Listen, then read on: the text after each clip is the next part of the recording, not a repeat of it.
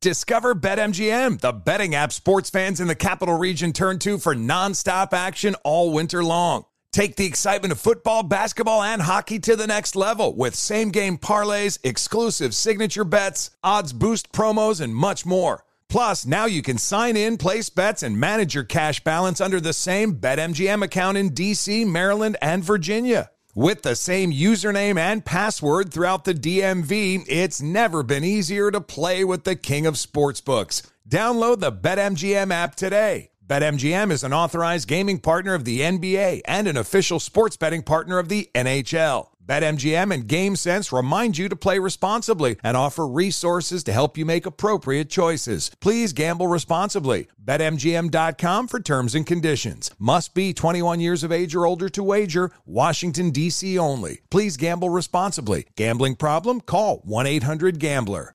Brought to you by the first ever Toyota Grand Highlander. Hello, friends. Jack, Flight School O'Brien here, uh, also known as Jack Still can touch net if I get a running start and haven't eaten heavy breakfast. O'Brien, uh, both nicknames that I go by. Inviting you to check out Miles and Jack got Mad Boosties for a weekly basketball conversation with me and my co host from the Daily Zeitgeist, Miles Gray. We are joined by comedians, writers, podcasters, and fellow NBA fans as we discuss the latest news and events from around the league. Check it out. Miles and Jack got Mad Boosties. Brought to you by the first ever Toyota Grand Highlander. With AT&T in-car Wi-Fi, elevate your adventure by transforming your vehicle into a reliable Wi-Fi hotspot. Connect up to 10 devices up to 50 feet away from your vehicle, making it ideal for camping and road trips. Don't miss out on the fun. Embark on your next adventure today. Visit att.com slash in-car Wi-Fi to check if you're eligible for a free trial. Always pay careful attention to the road and don't drive distracted. Wi-Fi hotspot intended for passenger use only when vehicle is in operation. Compatible device and vehicle required. Welcome, everyone, to SI Media with Jimmy Traina. Thank you so much for listening. Special episode, fantastic episode. It's a big one for me. First time ever on SI Media with Jimmy Traina. We have Bill Simmons from The Ringer.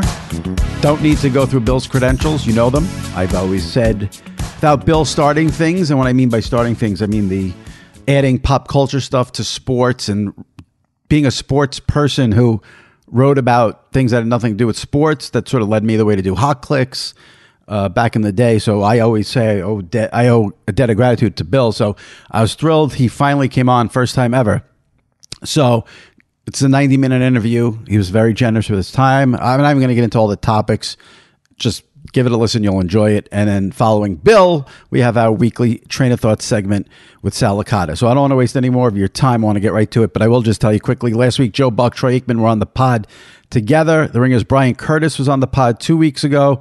Andrew Marchand of the New York Post three weeks ago, Kevin Clark from ESPN four weeks ago. If you missed any of those episodes, go into the archives, check them out. If you're not a subscriber to SI Media with Jimmy Traina, hit the subscribe button, rate and review it on Apple. We'll read the reviews on an upcoming episode. All right, enough of that. Let's get to it. It's a big one. Bill Simmons, followed by Traina Thoughts, all right here, right now on SI Media with Jimmy Traina. All right, joining me now, thrilled to have him on the SI Media podcast for the first time ever from The Ringer, Bill Simmons. Bill, thanks for doing this. How are you?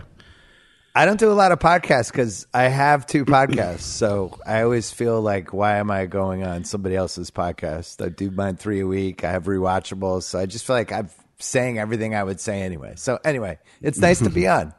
I appreciate it. I really do. My first question, actually, I mean, I don't really plot out the questions, but the first thing I did want to get into, not get into, but just ask you is you you said you don't do a lot of podcasts. Do you not like being interviewed? No, I don't mind being Okay. interviewed. I just did something last week. No, Yeah. I just, you know, I, I, I've had stretches where I've done a bunch or I've done different things and, um, it's fine. I just, you know, I just feel like I spend so much time talking. You Yeah. know, probably my podcast, I'm probably doing five to six hours a week. And then rewatchables, those are at least 90 minutes. And then sometimes I'm doing the prestige TV stuff. So I just feel like it's a lot of me. So Yeah. I try to make it so that I'm not not doing too much. Right. Well, I, I want to get into so many things, and I don't want to. I'm going to say this at the top for people listening. I am going to kiss Bill's ass because Nah, you don't I've- have to. Come well, on. I just want to say this right off the bat. I've always said I feel like I wouldn't have been able to do what I do without. I think you started it, and what I mean by it is combining pop culture with the sports, making you know. I I I don't want to sit here and act like um Norma Rae, but there were so many battles at SI about like, you know, well, this has nothing to do with sports. This has nothing to do with sports. I'm like, Yeah. sports fans like things other than sports, Right. And you, you know, you got it rolling with the Boston sports guy, and then over to ESPN. So I, I feel like you don't get enough credit for sort of starting it all for people like me. So I wanted to say that at the top, and I know people are going to tweet me and email me and say you kiss, but that's how I do. You, What's what's bad about complimenting somebody? I don't know. Is that that's that doesn't work in social media? I mean, we barely have social media anymore. It's Right. all, it's complete chaos now in the. In the Well, this is my- your point though on the sports social media, uh, sports culture thing though. So when I when I had my own whatever before I got to ESPN, I was just trying to figure out ways to stand out, and I couldn't get into the locker rooms. I mean, I've talked about all this stuff, but one of the one of the things that I felt like was an open lane was the movie stuff and the TV stuff, but especially the movie stuff. And I remember Yeah. like I'm gonna say like the fifth or sixth column I ever wrote was I did the top 30 worst sports movies of all time. I just put that up, and I just got a lot of feedback for it. And I think as I did a lot of trial and error, and there's a lot of error in that when I was on my own.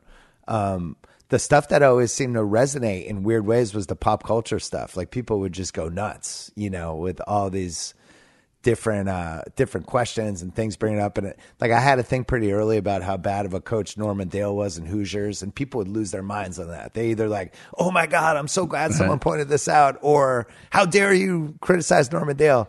So when I got to ESPN and I didn't have the Boston security blanket anymore because I was supposed to be national, I was mm-hmm. trying to figure out how to be national. I felt like the pop culture could replace a lot of the Boston stuff. So that Yeah. that was the thinking. So it seems like most of it worked, I guess. Yeah. Well, I remember when I first started reading you as the Boston sports guy all those years ago. What hooked me in was were the was the writing about your trips to Vegas with your friends. Yep. 'Cause I used to go to Vegas every year for the NCAA tournament with my friends, and unless you experience that. I I should say, if you experience that, then what you were writing, I mean, how could you not just eat that up? And I love that you always used to write about Beverly Hills 90210. right. It was a big I feel show like- back in the nineties. Yeah. People don't. I feel like that his show is not does not get the credit today that it deserves for what it was at that in time. this house. It's on Pluto. It has Yeah. its own Pluto channel, which I think Yeah. is a sign usually that you're doing pretty well. I think um sorry, I have I don't know what the hell's going on behind me. It's um, it's okay. But the uh, the the thing with going back to the Vegas, the first time I really wrote about that was I think March of 1999, and I had no idea if people were going to care or not. You know, and it was like I just had this weekend. It was super fun. I hung out with my friends. We made all these bets. We bet at the we played blackjack till the wee hours. I feel like this is something I'm just gonna kind of send this out as a test balloon. And I did a running diary of the trip, and I was shocked. Like people were like, "Holy shit, you wrote about Vegas, Vegas," and Right. you know that was it was kind of the non-commercialized '90s for Vegas when we were all going, but nobody really talked about it. Like Swingers had something about it. Yeah, Rounders sure, had the ending where like I'm going to end up in Vegas. Does the world does the World Series poker belt have my name on it? Whatever he says at the end. Yeah. But it, it didn't really feel like it got commercialized until the what do you think the early 2000s? Early mid because I remember I remember my first trip ever to Vegas was in oh god I think it was in two it was in 2001 because it was actually a week or two before 9-11 Yeah. and you know back then you know I had no money so we stayed at the worst hotel you could stay at which was the Trop and this is this is how long ago it was I- that's like a C plus. I don't think that was the worst. There was you could have done worse than the Trop. Well, let me let me let me tell you how bad the Trop Sportsbook was. The Well, that- you know yeah. like instead of having the uh, digital electrical board with the point spreads, Yeah. it was someone writing it on a dry erase board. That was their that was their board for the lines. So that's why I that's why I say the Trop was sort of well. But I mean, my friends when we used to go every year for the tournament, we always Yeah. stayed at we always went to the Stardust, which isn't around anymore. Right. So there was We a big go- change, big change. we were Treasure Island, and I hit like all the checkpoints of Vegas. Like early on, it was four guys to a room, And Right. and I used to write about this. I used to write about the rules of sharing a bed with your buddy in Vegas. Oh, So. I, was- I always just slept with my buddy Bish because he would roll one way, I'd roll the other way, and we never touched. And that was just how Right. we did it. And then eventually, we were making like mm-hmm. barely enough money to now go two to a room. So each one got our. Now it's double beds. It's just the two of us. Right, And then right. when you hit like the mid two thousands, all of a sudden it's like I'm getting my own room. I'm not staying with you Yeah. guys anymore. Yeah, but yeah. yeah, the, the when you're four to a room and you're in your mid twenties Yep. and you show up on a Friday night and if you blow you have like five hundred dollars you've devoted to the weekend or three hundred or whatever, and if you blow that first three hundred in the first two hours on Friday night, like it, it got dark. It's- and now you're just standing behind your buddies watching them play and you just hate yourself and Yeah, yeah. you know you really it was it was high stakes in a lot of different ways. I'm not sure there's a lower feeling in life than when you go to the ATM at a at a at a casino after a rough stretch. No, because you know you shouldn't be doing it. vig. Yeah. Yeah, yeah. You know you shouldn't be doing it, and you just No. can't can't help yourself. No. Yeah. Have you been to Vegas recently? I haven't been in years now. Like Yeah. since you know, oh, you've been I had a. I I so went in different from what I hear. I hear it's so different Oh, now. it's- yeah. I mean, to watch how it's changed over the last 25 years, like every restaurant's there. The casinos are 100 times nicer. Because I remember, like, when they built Mandalay, which I think was somewhere in the late 90s, um, and they were like, Mandalay, or maybe it was early 2000s. It was like, here Yeah. we go, Mandalay. And then the other ones started popping up on the strip. But I love the Vegas where it was, you know, the Luxor, and it was Yep. like it's going to be a pyramid. But then you would go, and there's like cigarette burns on the tables, and you know, it's kind of like Fish. a cool idea that went wrong. But Yeah, now they're like yeah. cool ideas that go right. And when you go now, it's like you can have any sort of best meal you want. Now they have the Sphere. They're going to have this F1 Yeah. thing. I mean, this is Yep. going to be the best six months in Vegas history because they have the Super Bowl too. But I went with my son in uh, in July, and um, it was his first time at like a normal, not little kid age. She's 15, but we went for UFC. Um, we went to Summer League. We saw Wembanyama. We had two good dinners, and it was great. And I, I was like really like proud of how cool it is to you know drop in out of Vegas. I should mention it was like 134 degrees, but Right. um, but it was really fun. Hey, it's they figured it out. They know what they're doing with Vegas, Yeah. and I think the Sphere is. By all accounts, I mean, do you know people have gone there? Everyone says I it's the haven't- coolest thing ever. I haven't spoken to anyone who's gone there, but I saw the videos of the U2 concert there, and it, it just looked Yeah. ridiculous. It was so, it just looked so amazing. Yeah, so they have. F one. They have F one coming up. They have the in season tournament, which I think will be a thing at least for the basketball community. They have the Super Bowl, and then they're going to have UFC 300. Yeah. So when you just like go on down the line, it's probably the best six months in Vegas history. Maybe this will be the year Mike McD wins World Series of Poker. I guess we'll see.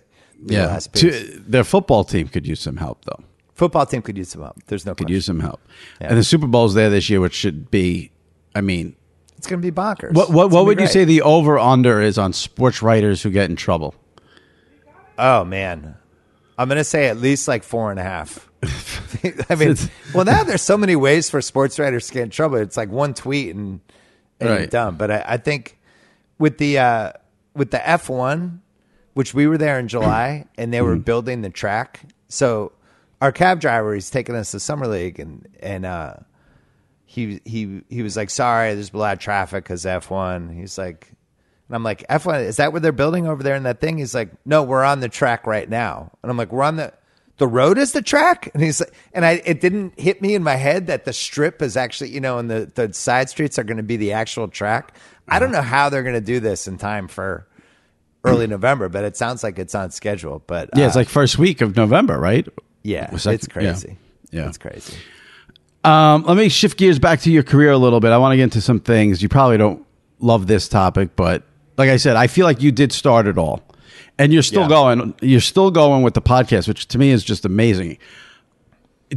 Can you believe that you still are doing this podcast? I mean, you were the, the you were the OG podcaster. You were the first. You started it all. I feel like. Well, at least in for the- sports, yeah, yeah, for sports. probably had one of the first Yeah. ones. Yeah. And here you are still doing it, still with a rabid audience. Do you, do you ever sit back and think like, wow, this is this is quite a run, or you don't allow yourself to think that way? I don't really think that way. I just kind of keep going, and at some point, I thought when I when I did this Spotify deal, I thought maybe this would be the the last kind of run, but I still feel I still like it. I still feel like I'm good at it, and I still feel like my audience is growing. As weird as that is, That is crazy. Um, So for you know, I just look at it like can I can I either be a little bit better or better than I was last year? How do I do that? What are the steps? Sometimes my issue is always if I'm taking on too much other stuff and you eventually learn how to let that not affect the the stuff that's public and people can hear or read. But I, there's been times, especially like in the late 2000s, I think was the first time when that was when I was doing the podcast, but we are also doing 30 for 30. Um, and that was the first time, and I had a book tour, and I, I remember like feeling like, oh shit, I I didn't plan this out correctly. I'm not I'm not I'm not I'm not balanced enough here. Yeah. Um, so that's it's like trial and error. It's like anything else. You live and you learn, and you remember like, oh, that last year when this happened, I, this got screwed up. So then you just kind of apply it to the next year. I feel like you're not doing as many interviews on the pod as you used to. Yeah, that's intentional. Um, it's only because of uh, I don't really like the Zoom interviews. I don't feel like uh, I just don't enjoy them as much. They're fine, but um, it, it's two reasons. One is I feel like I've interviewed almost everybody I've ever wanted to talk to, right? And as you know, like the first time you have a podcast with somebody, it's like almost like the first date, and it's always going to be the best one. And then you bring them back, and it's like the second date. We had a good time on the first date. Let's do it again. And you know, then I, like somebody like Matt Damon, who I've had like four or five times, and then kind of the last one for me and him to do was to also have it with Affleck. And that was awesome. That was probably one of the best podcasts I did this year. But you know, you you, you only have so many of them, and and I found like I felt like I talked to a lot of people, but we had this run in 17, 18, and 19 before the pandemic, um, where they were coming to my office and we were right in the middle of Hollywood, so it was easy to get people, and we were grabbing a lot of them if there was like a late night TV show or something else, and um, and I felt like I had their undivided attention for like an hour and a half or an hour, however long it was, and it was great, and we had so many good ones, and then when the pandemic started, then the celebrities started being like, oh, let's just do it on Zoom, and then you feel like you're one of three people or five people that they talked to that day, and it just didn't feel the same. So we got to figure it out. The Spotify office is in downtown LA, which is not as convenient as you know some of the other places. So that's that's So- been another issue. So all like you- mentioned that run you had with the celebrities. I remember. I remember. I I, I reached out to you after you had Julia Louis Dreyfus because I thought that was a Yeah. tremendous interview. So all those interviews, the celebrities were there with you in person. Uh, pretty much every yeah every single time we got i kind of insisted on it actually or i would go if they didn't want to come in some there was a couple times where we went to them and now one of the things we learned during the pandemic which is so stupid because we had a media company and i wish we had realized this sooner is it's easier to do stuff remotely than i think we realized or thought Yep. and Yep. once we kind of got over the hump with that, it started. I remember with KD in 2017, we did a couple on location KD interviews, and I was like, "We're gonna, do, how are we gonna do this? There's gonna be echoes, and you know, but the equipment's good enough now that you can basically go anywhere." We did. We interviewed KD after they won, I think in 2017, and we did it like in the basement of the house he was staying in, you know, and we just like grabbed some mics and had the Zoom and we were off. So, you know, it's too, the other problem is that I feel like all the guests have done a million interviews now. Yeah. Yeah. And there's, it's not the same kind of vibe. So for me, it's like if I'm going to have somebody, I really want it to feel like I, I want to be excited about it. I just want to do it because we got a celebrity. Are there people that do you think there's enough people out there that would get you like? Are, is it like there? There's only one or two people that would get you excited to interview? Or you think there's enough people that would get you? No, excited? there's more than that. I, I still think there's a lot of people, but um, you know, and sometimes people surprise you. Like some of the best ones are the ones Yeah. you assume, oh, this will be fun, and then it's like incredible. I remember um, Chadwick Boseman was actually like that. I think I figured he'd be good, but then you sit down with him, it's like, man, that was really cool. Like, what a thoughtful guy. But um, but there's been a few where you know you think it's going to be like a a B, and it ends up being an A. I was fascinated by the Julia Louis Dreyfus because she seemed like she really liked you. She seemed like she thoroughly enjoyed the interview. I think there were questions where she was like, "Wow, I've never been asked that," or you know, that's a great question. Yeah. That one, and I thought it seems like there's like a relate. When I was listening to it, I'm like, wow, she's really into this. Like she came to play. You know, sometimes people don't come to play on a podcast. She came to play. I thought on that one, which was great. Yeah. Well, one of the things I realized probably like 2008 or 9 range, I started having people that they would actually come to my house. So, um, a lot of the times, sometimes we did them remotely, which sucked. But then other times, if it was LA people and I knew them or I knew somebody who knew them or Lewis knew them or whatever, they would come over. And I never used notes.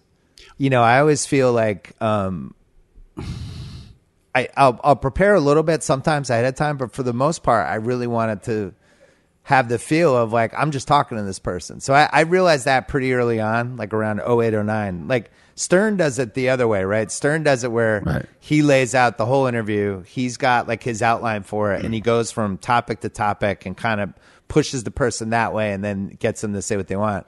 I'm like, I know what I want to start with. I kind of know what the arc where I want to go with it. But if it's going to go sideways or left or right, like I'm ready. I'll be able to do whatever. And I, I think my goal with the interviews was always like I wanted the person to forget they were on a podcast. So even like when we built the Grantland studio in the early 2010s, we built it in a way that pe- people went in there and we had cameras that didn't seem like cameras. We had these cameras that almost looked like, you know, lamps. And they would talk and they would forget they were doing a podcast. And we did it at the Ringer, same thing. We built this studio Right. that didn't feel like a studio. We did it in my office. So um, I think that was really important every time where people felt relaxed and they kind of forgot they were doing an interview. And I also think like celebrities, you know, they they're used to doing the late night stuff where they have to do a pre-interview for an hour Yep. And then they have to go out and it's like two seven minute segments and they have to tell the three stories that they all had agreed on beforehand and it's more performative Yeah, and I, I think that's one of the reasons podcasts took off with all the guests i'm sure you've had guests that you're like man that was cool it's you're not ever going to get it totally on zoom it is it's always going to be better in person Oh, 100%. 100%. But th- this is the problem with interviewing a great interviewer. All of my stuff with Julia Louis, I was trying to lead up to the fact Yeah. that what always fascinated me about your interviews more than anything when I would watch them was that you had no notes, nothing, Right. not a piece of paper, not an index card, nothing. And it, I was, as someone who interviews people, I was just like, I want to know if he's got, because I don't, I don't write out questions either, but I'll just, I'll write topics and bullet points. Yeah. And it blew me away that you wouldn't even have that going on. So for like just for an example, like a Julia Louis Dreyfus or even a Kevin Durant in the sports world, what would be the prep like since you didn't use notes? So, all right. So, Julie Louis Dreyfus, that was probably like four years ago. Um, I think we, I think we started. It de- it depends what I'm trying to get out of the interview. So, so you want to get to the point like you want them to be relaxed. So you want to start them out on something that you know you can just shoot the shit on. And then sometimes I'll go backwards. Like with certain actors, I would go, let's go backwards and just go through your movies. And that was always fun for them because a lot of times they hadn't thought of some weird movie they made in 1985. With her, I think we talked, there was some Larry stuff and some Seinfeld stuff and just in general what she was going on and stuff with her son and what it's like to be a mom and have to work and things like that. But then I think we went backwards. And usually, if the people are comfortable and you go backwards with them, they like talking about their stuff. It doesn't always work though, because I remember with Denzel, it just became pretty clear. And Denzel is like the, one of the five most. I, intimidating's the wrong word. He's just Denzel. Like you get almost Right. psyched out. He's like the coolest guy on the earth. He's seen everything. He's not trying to impress me. He doesn't have to impress anybody. He's Denzel Washington. And what was interesting about him was he didn't. He doesn't really think about his movies after he does them. Right, right. But once we talked about the he got game basketball scene, he was in. So I knew. So like I went into that one and I'm like, all right, I know I can talk sports with him. I know I can talk about his son. I know I can talk about the he got game thing because all these guys love to talk about. You know, the time they played an athlete and it was filmed and they actually held up held their own, right? So once he talked about that, he loosened up and you know, it got good. The It's funny ones though, I mean the easiest ones are when the guy knows the game. Like you like Jason Right. Bateman, even before Smartless, I knew him a little bit, and he came on. That, those are the easiest ones because they know Yeah. how to give it back and have fun Yeah, with it. And but But in terms of like, are you spending hours research? Like, do you even bother going to a Wikipedia page? Do you even no, I, bother? ne- I never ever go to Wikipedia page for an interview. I, I don't. so your I- research is I'll basically all what's in your head. Oh, okay. IMDb. Yeah, it's. Yeah. I don't like to have people on that I don't want to talk to. I think Right. that's another. My my two goals are like I want them to have a good time. Right. I don't understand the interviews where the people feel like um, they have to challenge them or make them uncomfortable in some way, and then that was like part of. Well, I had to do that because you were Right. here.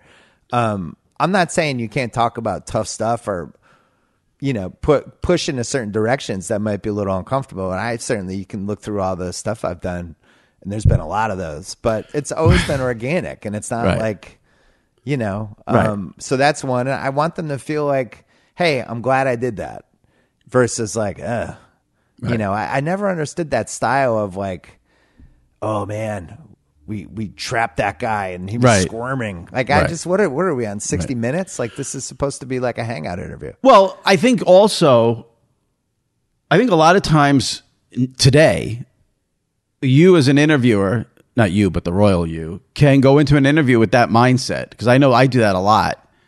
And you don't think something's a big deal, and the aggregators Yeah. aggregate it, and you're like, wow, I didn't think. Listen, when I do this, I know what's going to get picked up yeah you know, I had Buck and Aikman on last week, and you know, Joe had talked about not he's never doing baseball again. I said, okay, well, I could see people picking that up, but like Joe t- had a line in there about how he Fox didn't like the way he used Mike Pereira when he was there, and a website picked that up, and I was like, I didn't even think that was you know so. I think a lot of times people can go in with good intentions, and then it's that one sentence you get pulled, and off you go. Yeah, I don't love that stuff. But Yeah. you know, sometimes when the person says it, they kind of know it's going to happen. I also Right. feel like Well, you got a- screwed with the Jalen Green thing, which I Yeah. defended you on in a column and because usually I and usually I don't care, but then there's a couple times a year when something gets pulled out of context and you feel like, all right, this is not right. I'm going to say something on this one. But for the most part, it's it shit is what it is. well, I also think you know if you you know basically the way it goes down is you'll scroll through Twitter and someone will tweet like, "Oh, Bill Simmons said fuck Jalen Green," and and it's my in head replies. Yeah. Yeah, and my head just the way my brain works is okay. So if he said that on his podcast, I have to listen to it because if you just see the words "fuck Jalen Green," yeah. it could go 20 different ways in how someone means that. So you have to listen to it. Then when I listened to it, I was like, how can anyone listen to this and not realize the way he said it, but the people who were writing it didn't listen to it. So I know that's that, but that's one of the things I love about podcasts is there's real nuance with it, and Yeah. the audio is usually going to back you up. You know, Right. like you can you can write something and it can get pulled out and misinterpreted or whatever. Um, but the audio you can tell from the town. Uh, I'm sorry, the tone, whether people are laughing, whether it sounds like they're having fun with it. But in general, like with that, the stuff, the aggregator stuff, the stuff that gets pulled out, I- it, it's it's pretty small those blogs. I just don't think they matter. I think Mm. it matters when it's a basketball when it's somebody like Windhorst, Right. And he's doing a podcast, and he has intel on stuff, and like let's say let's say he thinks Zion Williamson, like, hey, maybe he's not long. I'm this is an example, hypothetical for the aggregate. um, hey, maybe Zion Williamson isn't long for New Orleans, and you're in a podcast, and we're talking like we're talking now, and you want it to sound like a conversation you have with your friends, and I said to you, I'm I'm being Windhorst, like, yeah, I don't know how long Zion's in New Orleans. Like, I, it feels like that might be at the end of the road. The moment Windhorst says that, that's on Hoops Hype. That becomes a story. ESPN commentator thinks Zion's at the end of the road.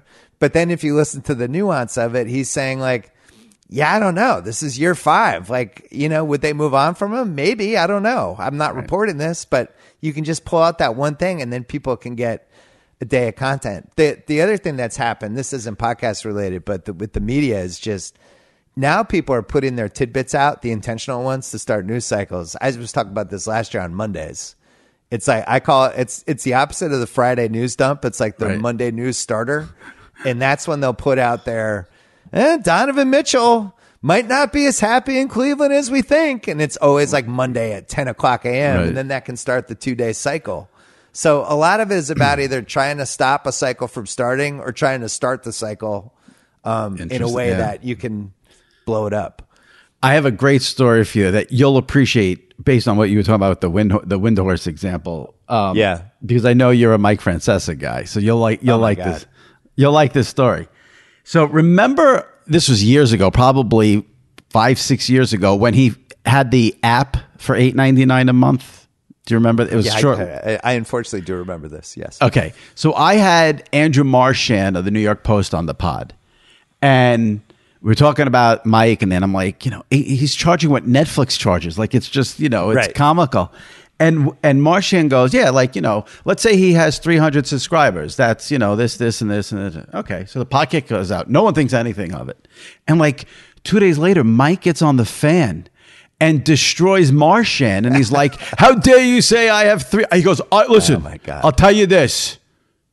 I got more than 300 subscribers. And I'm like, how did he even hear? Like, what the hell is going on? So uh, that was a, cla but I mean, I loved it because it came from my podcast and Mike's going nuts about it. So that was a, It's so fun. It's so funny when the thing. It's like a game of telephone. I said this thing last year during the playoffs, or after the playoffs when the Suns got Bradley Beal, and I I was talking on the podcast about it. and I was like, look, I I just don't think if you replace Landry Shamet with Bradley Beal, I think the series is the same. They couldn't stop Denver. Like Bradley Beal wasn't helping their defense. Denver was still going to steal. Right, I them. remember. They Yeah, still yeah. would have lost the series. So I had a friend in my life, a Phoenix fan, who was like, dude, what was that thing you said on your podcast about how Bradley Beal isn't better than Landry Shamet? And I'm like, what? And he's like, yeah. And so then I Google it, and of course it's on like some Suns Reddit or something. This idiot, he thinks Landry Shamet's as good as Bradley Beal. I'm like, that is totally not what I said. I was saying if Bradley Beal was in that series instead of Landry Shamet, they still lose to the Nuggets because the Nuggets, they couldn't stop Jokic. right. But it's stuff like that where you either have to decide, do I want to get mad at this or can just this stuff's going to happen every week and just Right. let it go and who cares? So I'm in the who cares camp. Got it. Witness the dawning of a new era in automotive luxury with a reveal unlike any other as Infiniti presents a new chapter in luxury, the premiere of the all new 2025 Infiniti QX80. Join us March 20th live from the edge at Hudson Yards in New York City, featuring an unforgettable performance by Grammy and Academy Award winning singer, songwriter, and composer, Jon Batiste. The all new Infiniti QX80 is unlike any luxury SUV you've ever seen. Smart enough to anticipate your needs even before you do. Every line, curve, and detail was thoughtfully crafted so everything for every passenger feels just right. Don't miss it. Mark your calendars and be the first to see it March 20th at 7 p.m. Eastern, only on iHeartRadio's YouTube channel. Save the date at new-QX80.com. 2025 QX80 coming this summer. Discover BetMGM, the betting app sports fans in the capital region turn to for nonstop action all winter long. Take the excitement of football, basketball, and hockey to the next level with same game parlays, exclusive signature bets, odds boost promos, and much more. Plus, now you can sign in, place bets, and manage your cash balance under the same BetMGM account in DC, Maryland, and Virginia. With the same username and password throughout the DMV, it's never been easier to play with the king of sportsbooks. Download the BetMGM app today. BetMGM is an authorized gaming partner of the NBA and an official sports betting partner of the NHL. BetMGM and GameSense remind you to play responsibly and offer resources to help you make appropriate choices. Please gamble responsibly. BetMGM.com for terms and conditions. Must be 21 years of age or older to wager. Washington, D.C. only. Please gamble responsibly. Gambling problem? Call 1 800 Gambler. Okay, quick math. The less your business spends on operations, on multiple systems, on delivering your product or service, the more margin you have and the more money you keep. Obvious.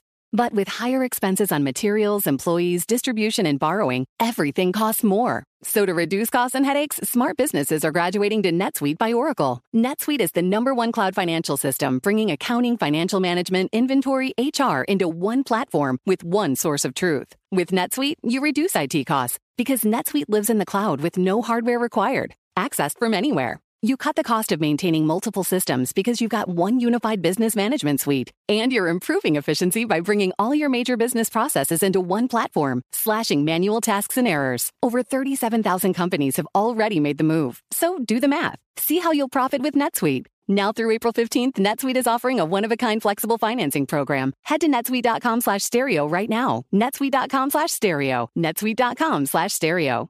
I did some research before you came on, unlike you who just wings it with your interviews. Um, this and this one will be for the aggregators, but I, I am curious because I've always wanted to to ask you. Yeah, yeah. I've always I just want to know how do you look back on on your time at ESPN?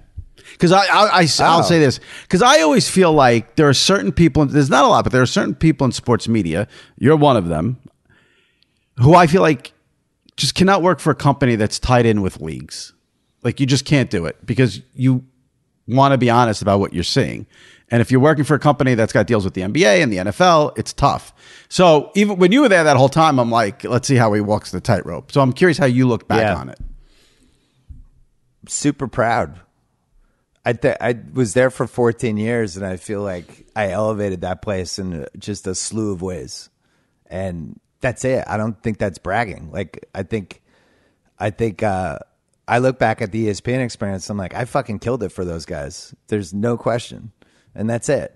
Um, I had the biggest column they ever had, I had the biggest book they ever had, I had the biggest podcast they ever had, and I co-created 30 for 30, and I created Grantland and I did TV stuff. I did all kinds of things for them.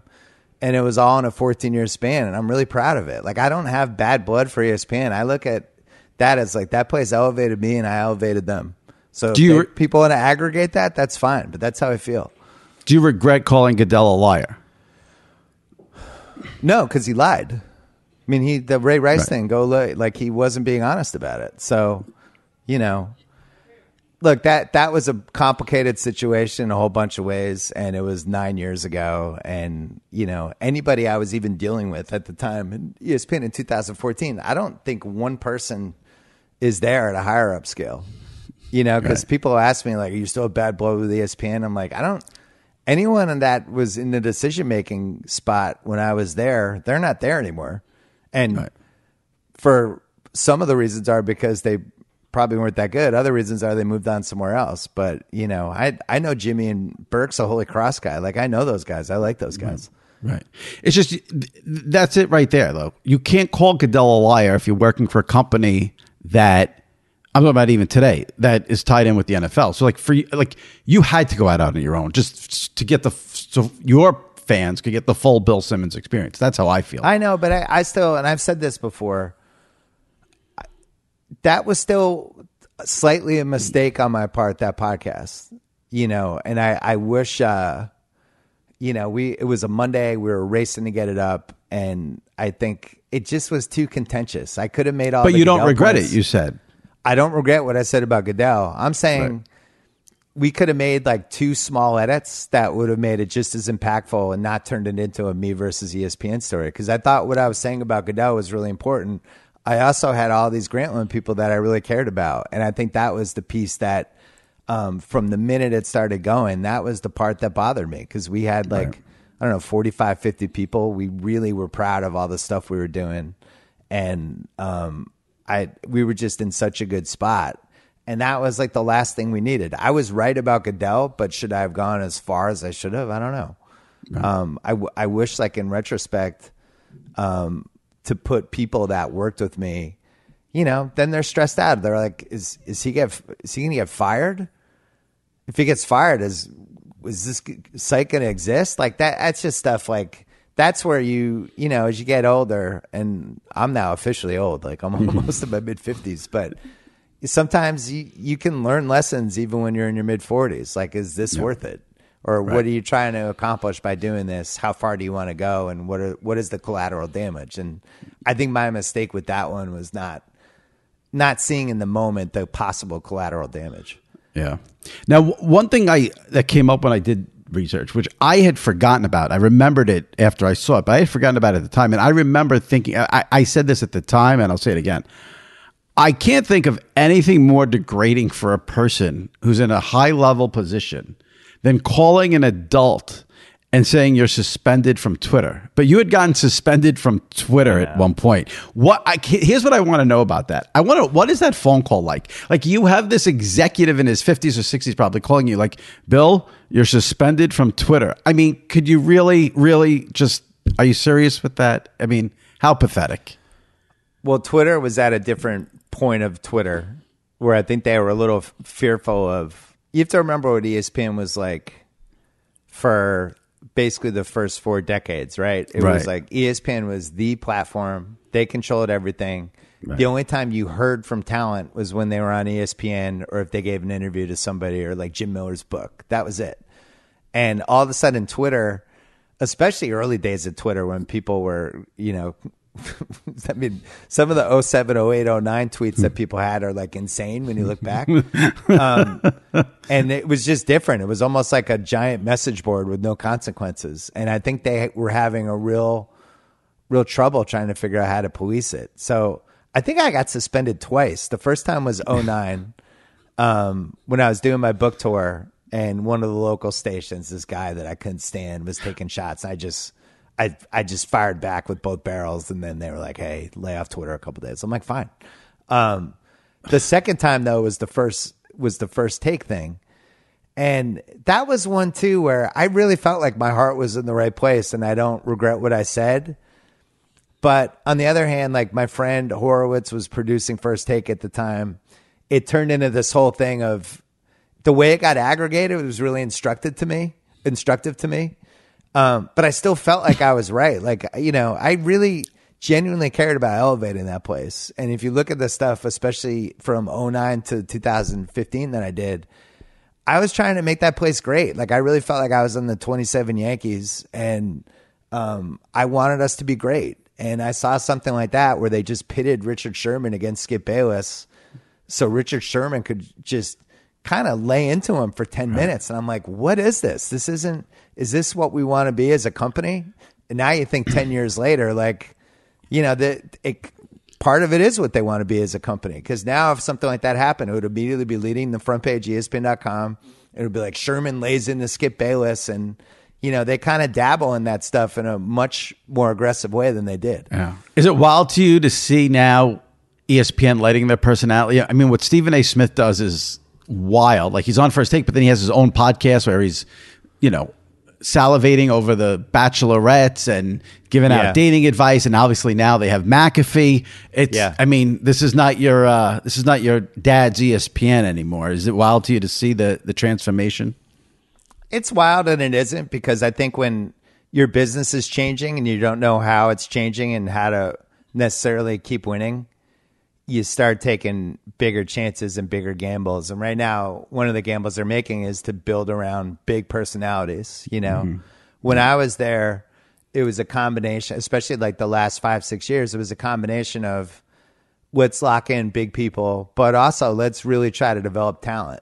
And let's try, like, you look back at the people we had at Grantland the first four years, right? Just Grantland as an example, because there were others. Because Ride Home found a bunch of people, and you know, they, we were finding talent all over the place. But Grantland, the people we had looking back, it's fucking nuts. You know, um, just I, I- 10, 12, 13 people who ended up becoming much bigger names, and whether it was writing or on TV or video or podcasts, whatever. Um, we really cared about that. Skipper cared about that as a company. And I, I think ESPN, from a development standpoint, it seems less focused on it. Now, part of that can be you don't have the people who are good at finding up and coming talent. Um, I think that's something that Grantland and the Ringer, like I feel like we've been the best at. Um, and maybe they maybe they just aren't as focused on it, or they don't have the right people. But it becomes you become a baseball team where you become like the Steinbrenner Yankees, where you're like, you know, we'll win free agency. Yeah. And it's smart. You know, they have a like the Buck Aikman thing was brilliant. This Manning cast has worked out really well for them. So they're spending their money on smart things for the most part. But it's it feels a little different. Yeah. Do you? I, I mean, listen. Everyone knows you as the diehard Celtics, diehard Patriot. Are you, do you consider? Would you consider yourself a sports media nerd? Do you like following all this stuff with the broadcasters and the radio shows and the hot take shows? Do you do you follow that extremely closely? Do you get Well, into give me that? an example. Well, all right. I like. Let's start here. NFL announcers.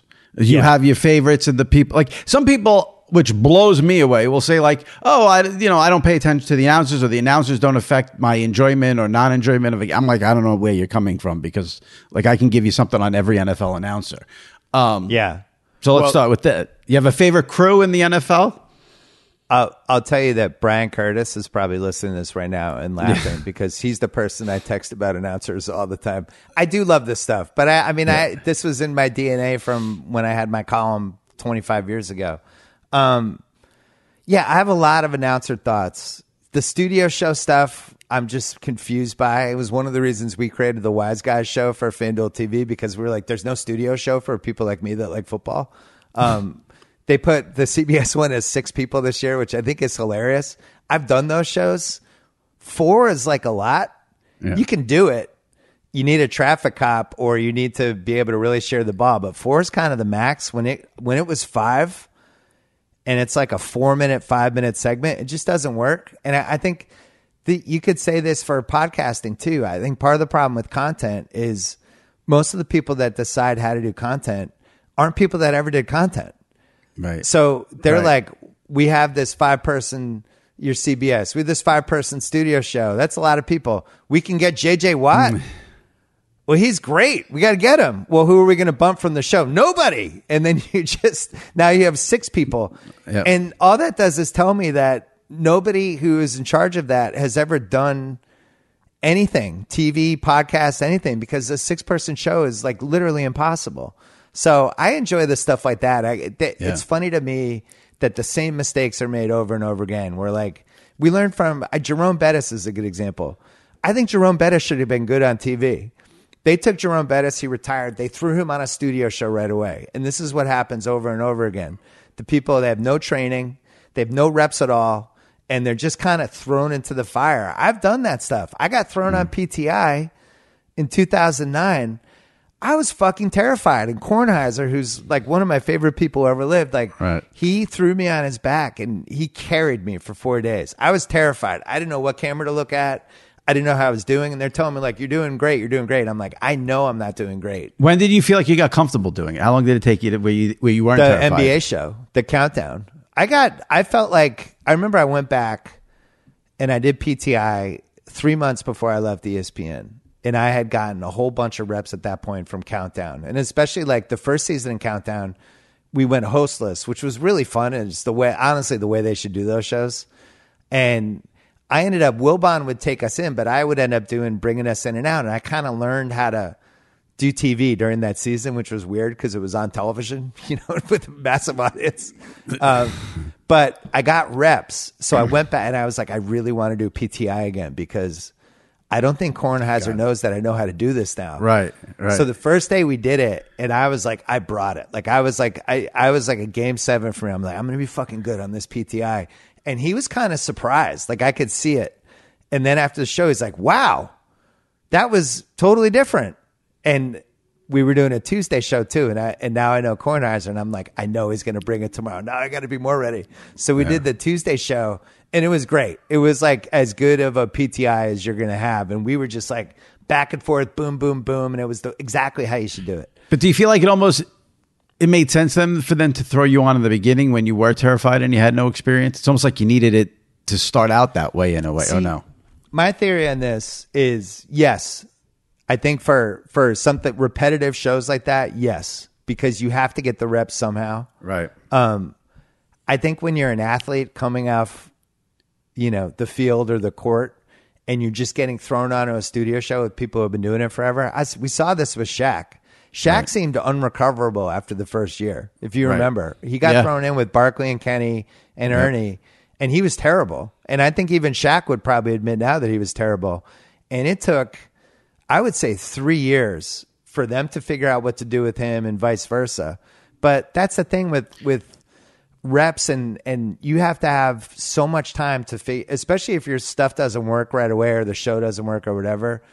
Sometimes it takes years. Like I, I watched it happen with kimmel. It took it took kimmel four years five years to be good at hosting his own show. And i think even he would admit that now. He was good at certain things but Yeah. he didn't know how to save jokes when they didn't work he he wasn't standing in front of the audience. Like if you watch the tape of him in 2004 versus now, Yeah. it's a different guy. But he got the reps and he figured out what he needed to do. And I, I think with sports, we don't think about that enough. They'll just like Yeah. we're throwing this person in, and you'll have the rare successes like Greg Olsen, but most of the time you won't. That's why I think it's brilliant that Brady is taking the year off before he goes Oh, to Fox. take ten years off. and you see, so you're in the camp that he's not doing it. Yeah, it's a growing camp. We have we have supplies for a couple years, and we have campers and RVs and beds. I yeah, I, don't would I would see him. I would make a wager that he does it in starting in September if you want to wager. He's going to do Is this going to be one of those things that gets aggregated? Simmons says Brady will Oh, never do Fox. Definitely, because I had Troy on last week, and Troy's like, I spoke to Tom. He's definitely doing it. So, I, I'll believe it when he's doing it because all right, the he's way gonna that do it it happened. because he's there. He's if you listen to his show on Sirius, he's there every week watching these games, studying everything. Like he's preparing for this job. So I think he's. Hey, listen, something happened. In his, if something happens in his personal life, who knows? With you know, he's kids. He wants to be a dad. Irina Shayk wants him to move. I don't know, but. I think as of now, he's definitely doing it, and I think he's preparing hard to do it. the reason I'm dubious is because when they announced it, it was right where the Fox upfront. See, this is how you know I follow some the bigger picture Okay. media stuff. Yeah, yeah, yeah, yeah. It was that Fox upfront upfront stuff, and they kind of needed something extra. And it was like we've signed Brady, and here's the number. And I don't even think the deal was done. I think they just wanted a, a Brady thing to announce, and everybody I knew in the Brady circles was like, "Wow, can't believe they announced that. This isn't even." And then, of course, he didn't end up doing the first season. So that made me think, how real was this? So I don't know. I that guy's got a great life, and ultimately, it's 22 Sundays a year. You have to prepare. You have to fly to different places. I know they're flying in private, but um, but we'll see how it goes. I am dubious. I think he wants to be around football. I don't think he ever wants to be away from the game. That's why I think he's going to do it too.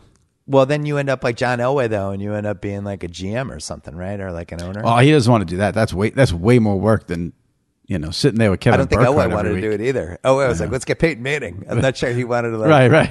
build it. Where do you stand on where Romo hmm. is in the year of the Lord 2023? It's so funny you say that because every week now when I watch a Romo game, I'm watching it like, is he is he really as bad as everyone's saying now? Like, I, I think a lot of the Romo, I think a lot of it is is a pile on thing with Romo. The thing that, about Tony is he's going to be different than everyone else. You're not going to get the Greg Olsen, Cris Collinsworth, Troy Aikman thing from Tony. It's just never going to happen. Yeah. So either you like that. Here's what I wish he would do. I I wish he would not tone it down. That's not the right. I wish he'd be a little more careful when he declares something. Like he, there was, I don't know if it was last week or the, the you know, like it's the second quarter, and he'll say like, "This is the game right here." It's a Like, huge play, Jim. Huge Yeah. play. Tony, save that for like five minutes left in the fourth quarter. If you just did that, uh, but I There's a hyperbole with Tony that I think is I it's gotten worse. But I think Tony got screwed because C, some people at CBS went to him and said, "Stop doing the predictions," and that Right. screwed up his whole thing. If you remember, you I'm sure you remember it because it was the I Patriots. thought he was amazing. Yeah. the Patriot Chief AFC title game was he was insane. He Yeah. called every play. He was like a witch. Assholes on Twitter are like spoilers. Listen, it's not a movie, jerk off. Relax. It's, it's not spoilers. It's a it's a sporting event. So I think someone got in his head for sure. I think he, you know, that was a big thing with him. Now he's trying not to do it. He's trying to compensate, and he's a little all over the place. It's funny we don't. But Buck and Aikman are clearly the best team now. So they are. It's so far and away now. Yeah, I, I said that We've had week. moments like this with football where there was just clearly a best team, but Yeah. I would not have.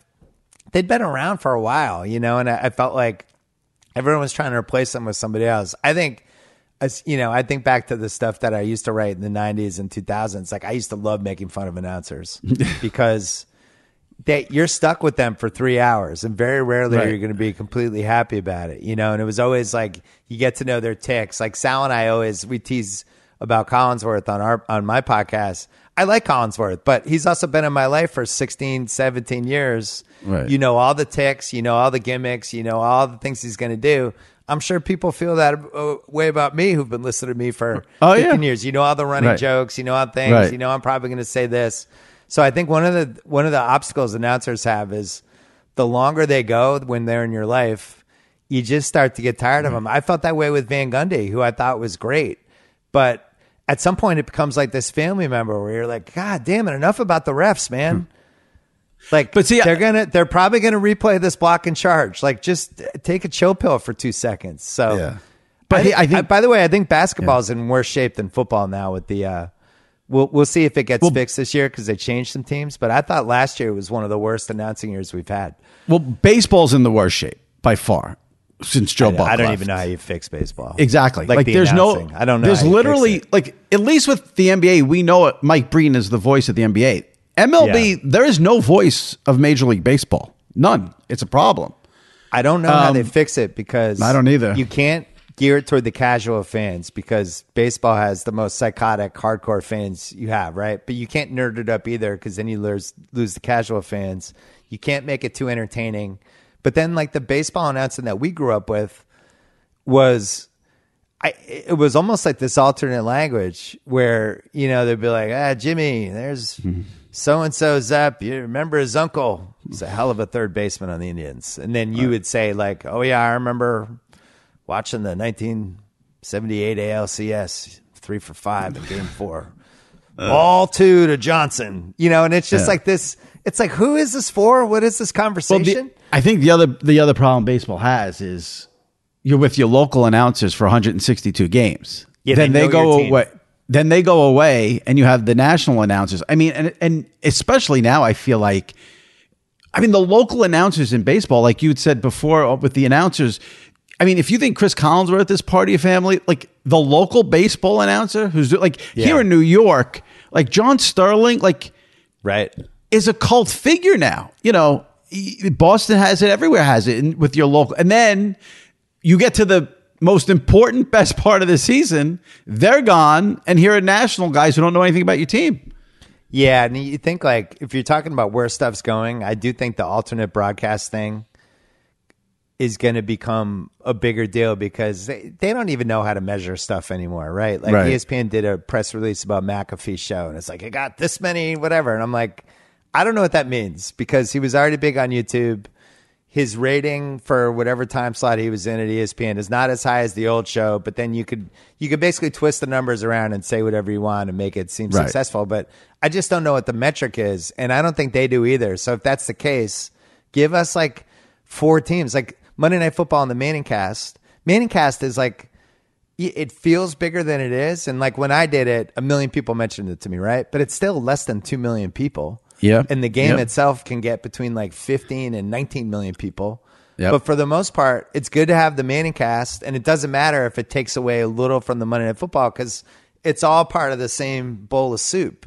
Right. And I don't understand why, especially baseball. Like if that's a sport where it's like, hey, Astros fans, do you want to hear your own announcers for the for this playoff game with the same camera graphics, all that stuff, but it'll be your announcers? Like I'm sure you would sign up for that for the Yankees, right? Of course, absolutely. But that's the thing about baseball.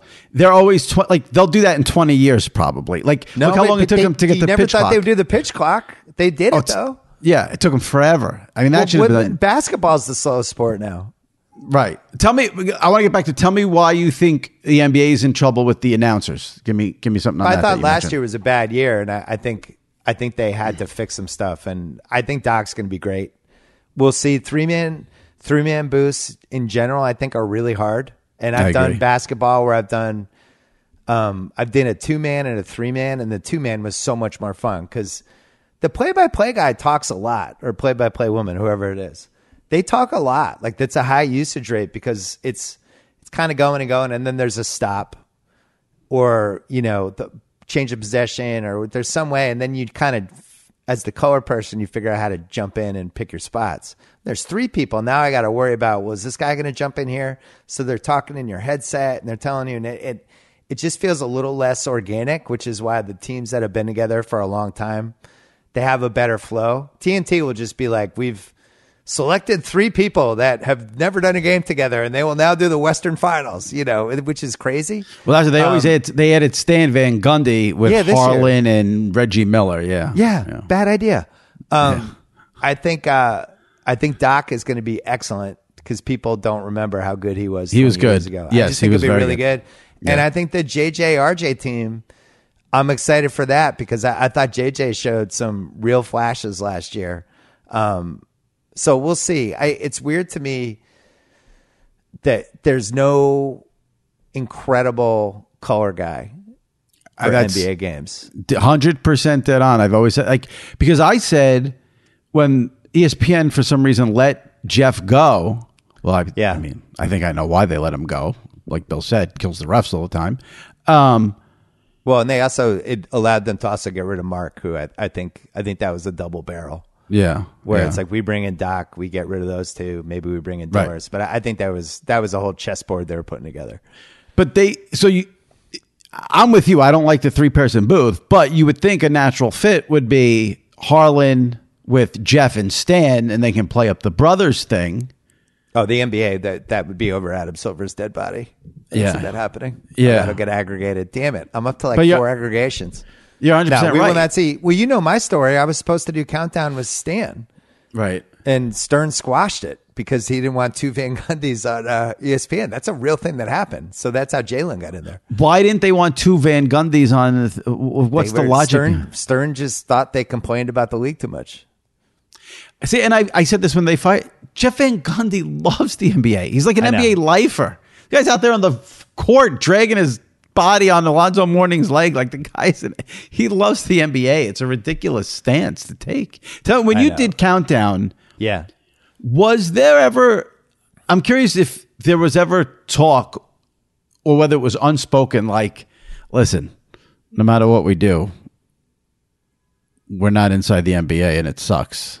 Or did people not think that way? I'm always curious because to me, uh, whoever's doing an ESPN pregame or halftime or countdown, Yeah. whatever it's called, like you're never going to be number one, no matter what. Yeah, and that's got to be be- tough. It's bec- well, I was really interested in being under the hood with it because when I decided to do it, I was really excited about it because I felt like we had a chance. You know, we were doing it on Grantland, and we felt like we were at the forefront of this new way people are talking about basketball in a bunch of different ways. And it was like we can bring that to the show. We can make people smarter, and and uh, we can just you know, we we're not going to be better than inside the NBA. They're the best show ever, but we can still be good. Yeah. And the thing that was just alarming was how short the segments were. Right. And I've talked about this on my podcast, but people don't understand how short it is. And watch the half times. I made Curtis, I badgered him to the just about how annoying it was that I think he ended up writing about it one year about the finals. The half times were like two minutes. Yeah. You know, it's like by the time you bring everyone in, you're like, I'm here with Jimmy and blah, blah, blah, what you think of the half? And what happens is people just go in a circle and you say your 20 second thing. It goes to the next person, next person, and then they're throwing it back. And it's like, that's not a show. That's just people trading, you know, takes that they have. They're not listening. You could be sitting next to somebody and say anything. They're not listening because they're thinking about what they're about to say. So my my take like leaving that first season was like this is there's no way this will never this can never be good the way we're doing it and then they talked me into doing the second year and it was worse if you're in charge of ESPN, who would be your what would be your panel for NBA countdown? Ideal ideal panel. How many people and who would it be? Because like you said, if you're going to give people two minutes, why do you need? I mean, all you need really is two people. But what would if you're if you're in charge of you're Jimmy Pitaro? What do you do with countdown? i would actually go the other way and just kind of lessen the significance of it because you're building toward the western finals and the finals although they did one thing they did with the conference finals was they were doing one hour shows finally that was something we really fought for like 10 years ago but Right. I don't know how you you build up to the finals and then throw away the finals and basically the commercials become more important than the finals. ESPN makes so much money.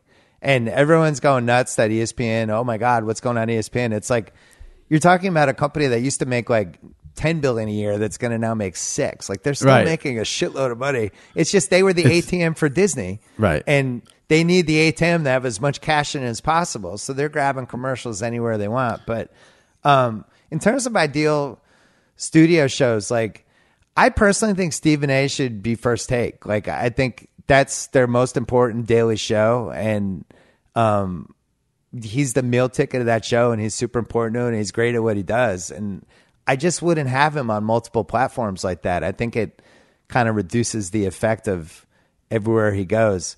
I really like Dwyane Wade. I thought Dwyane Wade. Um, I Yeah. think he's unfortunately, and this is one of the problems for NBA. These guys make so much money that it's not worth it for Right. them to do TV. Like Dwyane Wade made hundreds of millions of dollars, so it's like, oh, cool. Now I get to be, you know, part of ESPN studio show. But Right, I think, I think you need real weight. Myers will be interesting. I, I'm still dubious how much he's going to say because, you know, he's going to want another job next year. And Right. You saw this happen with Danny Ainge 20 years ago. Danny was doing TV and he was really good as a color guy, but he took a couple shots at people. And then he got the Celtics job, and one of the people he had taken shots at was Antoine Walker. And then I was like, "Oh shit!" I, I was just talking shit about you during a playoff game two months ago, and now I'm your GM. So I'm always worried when somebody wants to coach again or be a GM. I Well, don't always you think? feel like I think Doc's back. gonna Doc's gonna want to be a coach, so we'll have to see how he navigates. I don't know. it. First of all, Doc think- can't hold back. right? He just can't. He's Right. he's too honest. Um, but I also think he might be done. I think see he's going to get a feel of this life this year, and I think I could just see him being like, "Why That's do I want to deal with people like James Harden?" See, I thought their I th- I thought the ESPN plan was use Doc for a year till till he goes back into coaching, and then JJ Redick's going to get that job. That's what I thought the master plan was. That would be. That's I don't think they they couldn't have put JJ there yet.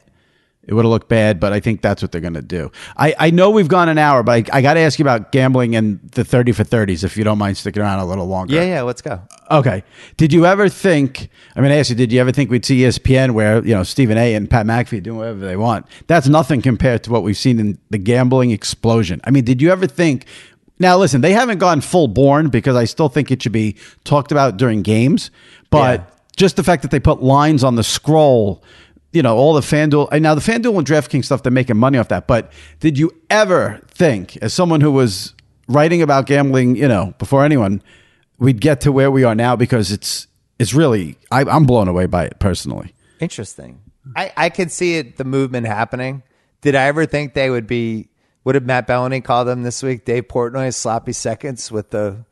That's what Matt Belloni wrote this week in his newsletter. But- Dave Portnoy sloppy seconds with their betting app. I thought Right. that was funny.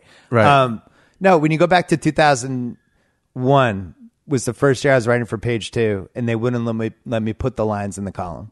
Right. Right. I had that And when I was two yeah. two years just to convince them, hey, I want to write this picks column. I used to love um I used there was a couple different picks columns I love, but when I was growing up, I loved Pete Axthelm. He wrote this gambling column for Inside Sports for a couple years. And it was that was one of the things I was like, someday I'm gonna gamble like Pete Axthelm. As a Boston guy, did you get wind of Steve Serby's column in the post? Oh yeah, in the post. Okay. Yeah, yeah. I Yeah, used that- to buy the post on Fridays. Bad, bad, bad Um, beats before Van Pelt yeah. did it. Yeah. Yeah, and we we had some pick stuff, and but I always I always cared, and Yeah. I always felt like if I ever have my column someday, I'm gonna write a Friday and do pick all the games and do that. So anyway, I think I was the first one who had the spreads on .com, but they never they were like, hey, tone it down. But as it as the 2000s developed, it became more and more of a thing. But then when Sal and I started doing guess the lines, which was 07, that was a whole thing built around gambling, and people loved it. So Yeah. I feel like they eventually caught up. Fantasy and gambling were the two. Like I used to do fantasy stuff. I would write maybe one, two pieces a year. And I remember the first time it was like August 2001, I was doing a fantasy football preview and they were like, What are you writing about this week? And I was like, Doing a fantasy football, doing like an idiot's guide to fantasy football. I think that's what it was. They're like, You're writing about fantasy football? Because the attitude was like, It's like Dungeons and Dragons shit. Like, don't, Yeah. nobody wants to read that. I'm like, People want to read this. So I did that. I did a running diary of my fantasy draft. So gambling fantasy, I was on the ground floor of it, but I always felt like it was people like you and me. That's what we cared about. But I never thought I'd see like on an NFL pregame show where they're like, here's, you know, Boomer Esiason's parlay of the day. Like, I never thought the NFL would get to that point. Even I know um, it's wild. They do it on TNT. They cut into the middle. It's like the, it's like three minutes left in the first quarter, and they cut to like Barkley and Ernie Johnson's studio. And Barkley's like, "Here's my FanDuel." I'm like, I, I I, can't believe this is. That's what I mean by. Did you ever think it would get to this level? I, no, actually, I didn't. Yeah, I think gambling has hit a point on the mainstream stuff where it was like fantasy 12 years ago when they were trying to awkwardly shoehorn fantasy into the content. Right. And they would say, you know, and like Boomer would be on the studio show, like, oh, that's good for Tom's fantasy team, you know, and they you, you just tell like they were like, I'm trying to be hip with my fantasy mm. reference, Right. But now it feels organic when people do fantasy. Yeah, yeah. The gambling feels the same. We're like, oh, somebody's happy with that cover, but you can tell they don't care. Right. Barkley to me, like I feel like he's betting on all this stuff. Like, Oh, yeah. No I- doubt. I- to No to doubt. me, it's legitimate with him. It was funny hearing Jalen do it because I knew he didn't care. So Right. Jalen's like, here are my so and so single game parlay props. I'm like, I know you don't care about this, but uh, I think there are people that are degenerates like us. Absolutely. And I, I, I hate the the argument because I'll say like like I think if if a game is 27-23 and the spread is four and a half and a team is driving, like I think they should flash something on the screen. And whenever I say that, I always get, do you know it's only like one percent of the audience that cares about I'm like, okay, well let's say true. first of all, I don't think that's true. But let's say that is true. Who gives a shit? Cater to that audience. Al Al Michaels was the best at this forever, hinting at oh, there's some people who are very happy that that field goal missed, and he was always talking this code, and that was Yeah. one of the reasons we loved Al Michaels. I think it's funny, like what people don't realize about just how shit happens in life is how much happens because somebody noticed something their kids either liked or was doing. And if you read like I think it was Wall Street Journal wrote this huge piece about how ESPN did the ESPN bet thing, right? Right, And right. I read it. Yeah, yeah. In that piece, and it was in there twice, was how Bob Iger, who was anti-gambling, anti-gambling, anti-gambling. I have a story about him getting mad at me once about something that I'm not going to tell because it'll get aggregated. what a Um, tease. That's ridiculous that you would do that. Yeah. Um, but in that story, it said he became fascinated when he noticed his two adult sons were on a gambling app all the time watching games. Right. And that was when he told Jimmy, hey, maybe we should get into this. And I was like, that's hilarious. It took that, your two kids using a gambling app for you to realize Well, because that- they should have been, they blew this. They should have been in the forefront. They should have bought DraftKings five 100%. years ago. They should have been on the ground floor. They're way late. And I think that, I really think they've handled it badly. And that's why they got into bed with McAfee because their kids were like going to the. I think it was maybe it might have been Burke Magnus or someone else. Oh, my kids love McAfee. I kept hearing about McAfee from my kids, and now Right. there's McAfee. Now, if you were interviewing you and you said, "I have a story, but I'm not going to tell it," how would you handle it? Would you try to push you to get the story out? That Sadness, like a sad look on my face and um, some disappointment. can you I, tell I really, I had a good relationship with Iger though, and until the tail end when all of a sudden I wa- I was on my way out. But I always thought he was a genuine sports fan, and I really do think he cared about like elevating all the different pieces of the company, which I think, you know, that that's something that seems to be a lost art in a bunch of different places. Yeah. Right. Where if you're just looking at, I, I look at like how the athletic, when those guys came in and they were like, we're going to fucking destroy newspapers and there's not going to be a newspaper standing. And then they sold out as fast as they could. Yep. And then Yep. the Times buys the athletic. And then they basically dump everybody in their sports section, replace them with the athletic, which um, I don't know how that's possible when you have a union. But um, but I think about shit like that where it was like those guys they built that whole thing just so they could sell it. They didn't care about you know is is this going to go down a bad road or people are lots of people going to lose jobs stuff like that. It was just about we can turn this into something. If if that starts happening in content all over the place, we're in trouble. It, I always, I mean, I've been at SI writing a daily column since 07 and then the, and I always feel like, I always get these like, I feel like there's these times where like, this is a weird time or like something, like something's going on or like it's, something's got to change. I'm in that time now. Like, I feel like with, eh, you know, all the aggregation, there's 5 billion podcasts. I don't know how they exist. And everyone wants to move to YouTube and video, video, video. I'm like, I feel like we're in a time that's a little fuzzy and like something's got to, you know, you got Twitter's a disaster. And I know there's been things the last couple of weeks, like all these news organizations, their traffic's down because Twitter's not bringing it in anymore. I feel like right now is a time where it's a little murky and something's going to happen.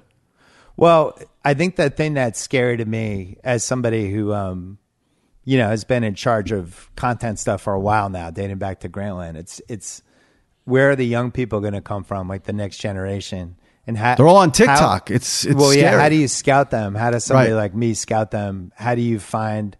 How do you find somebody that you think has potential? There's way less outlets for writing. Um, there's a million cajillion podcasts. The YouTube stuff, like the son, the stuff that my son likes, I'm always like kind of stunned by, where it's just somebody like on YouTube shouting out his top ten dunks. Yeah. But these are the people that he knows, and I'm like, what does that mean? So those people my son's going to be 23 in eight years. Are these the people he's going to be consuming as a young adult? I agree with you. I, I think it's the murkiest it's ever been. It felt very, even all the way through the 2000s into the first part of the 2010s, it felt like there was some sort of infrastructure in place. I, by the way, I'm not scared of this. This is the way life goes because Yeah, people yeah. felt this way in the late 90s with the internet Yep. where it was like, nope, newspapers and magazines. This is what we have to have, and local TV shows and the internet. That that's scary. That's this wild, wild west. It'll never work. So I'm I'm not against it. I just think, how do you find talent? How do you elevate it? How do you teach them right from wrong? How do you find people to manage that talent? How do you elevate them? How do you do that? I talked about this when I was at Bloomberg last week. Um, how do you have an office culture if people aren't coming in the office every day? Like I'm sure We don't even have an office anymore. yeah, when did when you started out, you were going to an office every day, right? Every day. Every and day. didn't you have like three mentors that you talked to and you learned shit from? yeah. Who were the I mean, mentors?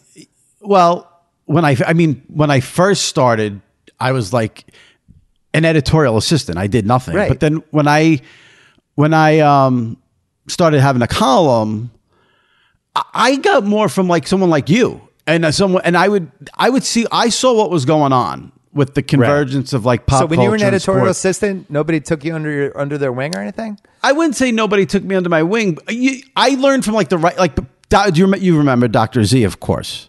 Oh my god, I have both of his books. Okay, I have so- the, the normal thinking man's and the new thinking man's. I, I always used to say this. One of my first jobs at SI was I was Dr. Z's bitch. That was my job. I remember you talking about this, but Dr. Z was a huge guy. That was like He- an important job. But here's the thing he didn't know anything about the internet. yeah, He wrote for the internet and he was phenomenal Yeah. at writing for the internet. But he didn't know anything. And when I say he didn't know about it, this is what I mean. He would write a mailbag every week. Okay. Everyone's, do- you know, that was like the first thing people on the internet did was write a mailbag. He didn't know how to get emails. So my job was to go through all his emails, pick out a dozen of them, fax them to him, and then that's how he would do his mailbag column.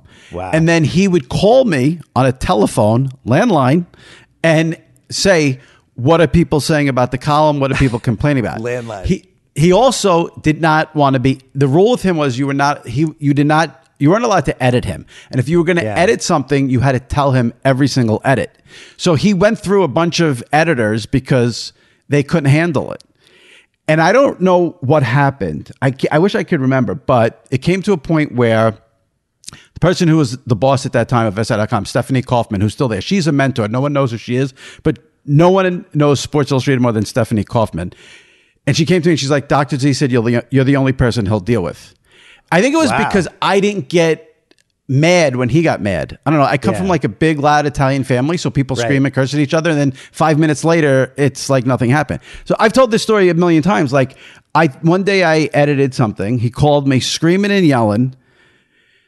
I, can't do this anymore. This is bullshit. You didn't call. Why did you change that? That we got to figure. This is not going to work. With boom, and he hangs up the phone, screaming. Five minutes later, phone rings. I pick up. Hello, Jets Browns. The Jets are plus five. Who do you like in that game? Like that's how it was with him.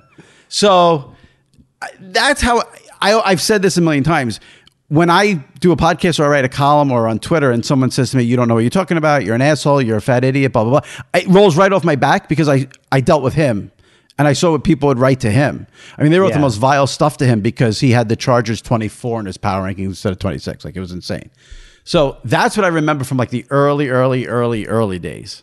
Well, and that's I'm glad you brought up Dr. Z because that's like a good example of why I don't care about any of this stuff anymore at this point in my life because Right. I think about some of the people I grew up reading and they felt like the biggest people in the world and they were so incredibly important to me and then you know they retire or they die or whatever nobody talks about them again Yeah. you know like Yeah. Dr. Z was the seminal football guy of my entire first 30 years of my life. When he would have his all pro teams and it came out in SI, it was like the single most important 15 minutes of the week. I felt the same way about Gammons. I felt the same way Yeah. about every Oh. Bob Ryan piece.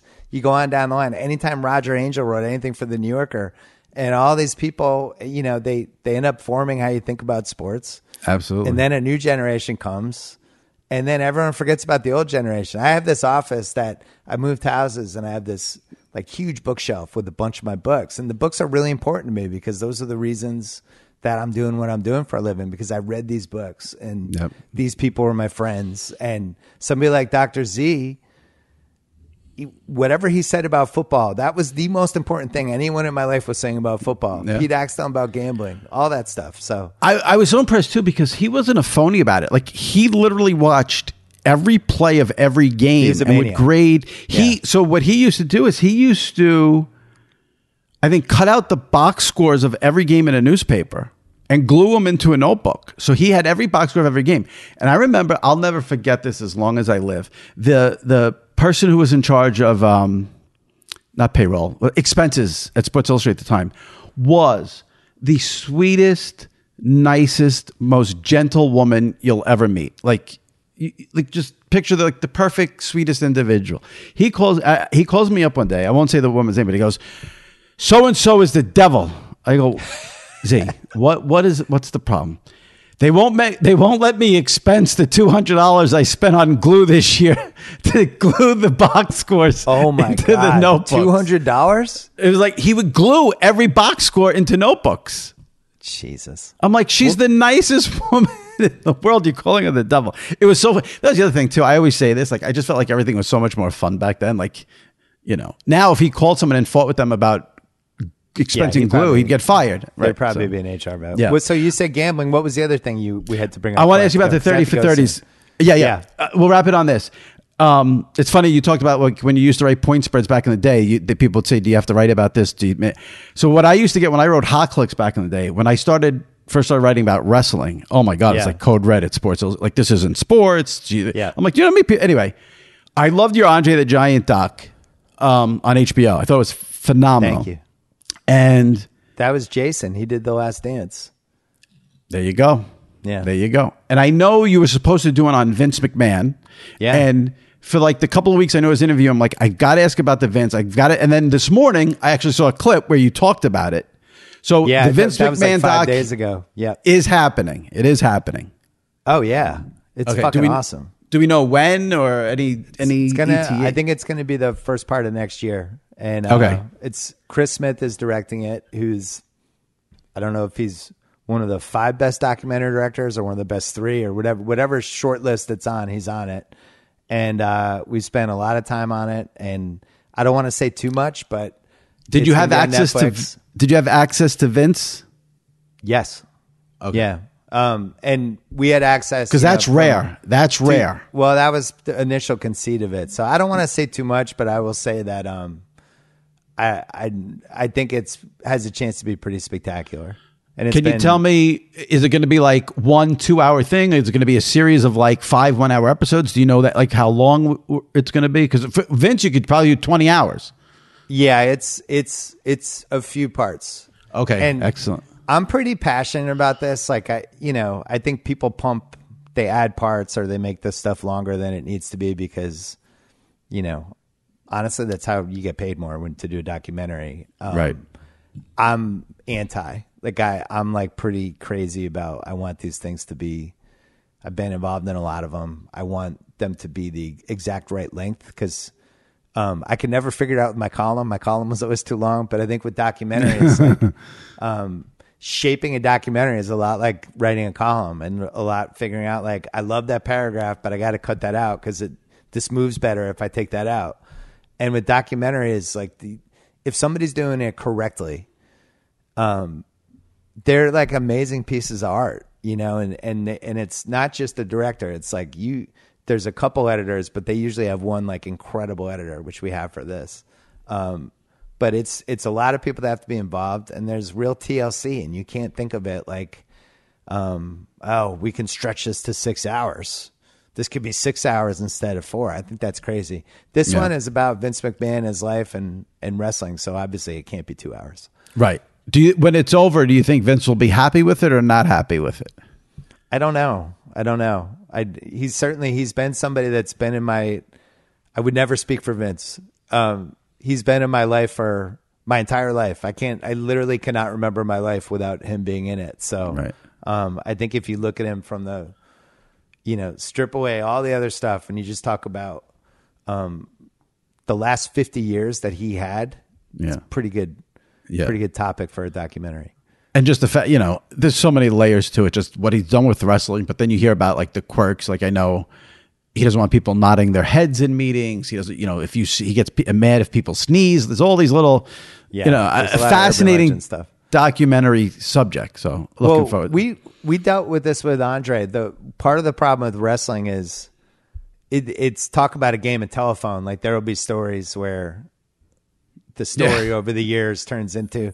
I'm guilty of it. Like I, I saw Snuka jump on Backlund and miss. I watched that live, and before YouTube, where there was no way to see that clip, like in my head, it was a 40 foot cage, right? And he climbed up and he kept climbing. And now you watch it, it's like 15 feet. It's still probably the Right. most exciting moment of my life, but Yeah. it's not 40 feet. But as the years pass, the 15 feet become 40 feet in your head. And I think, especially with wrestling, which is hyperbole and embellishment and blowing everything out, um, it's really hard to sift through. And we had a lot of trouble with Andre about even like the WrestleMania 3 match just okay. Hogan's telling us now that Andre, he didn't know if Andre is going to kick out or not. How true is that? So then you have to really dive into it. And then Vince is like, well, Vince is also saying that's true. And then you, you know, but yeah yeah it's just, it's wrestling is a, is a tough space. But honestly, yeah. all these places are. You saw it with The Last Dance. Like everybody's a hero in their own narrative. Everybody's got their own version of a story. And that's part of how you make a documentary.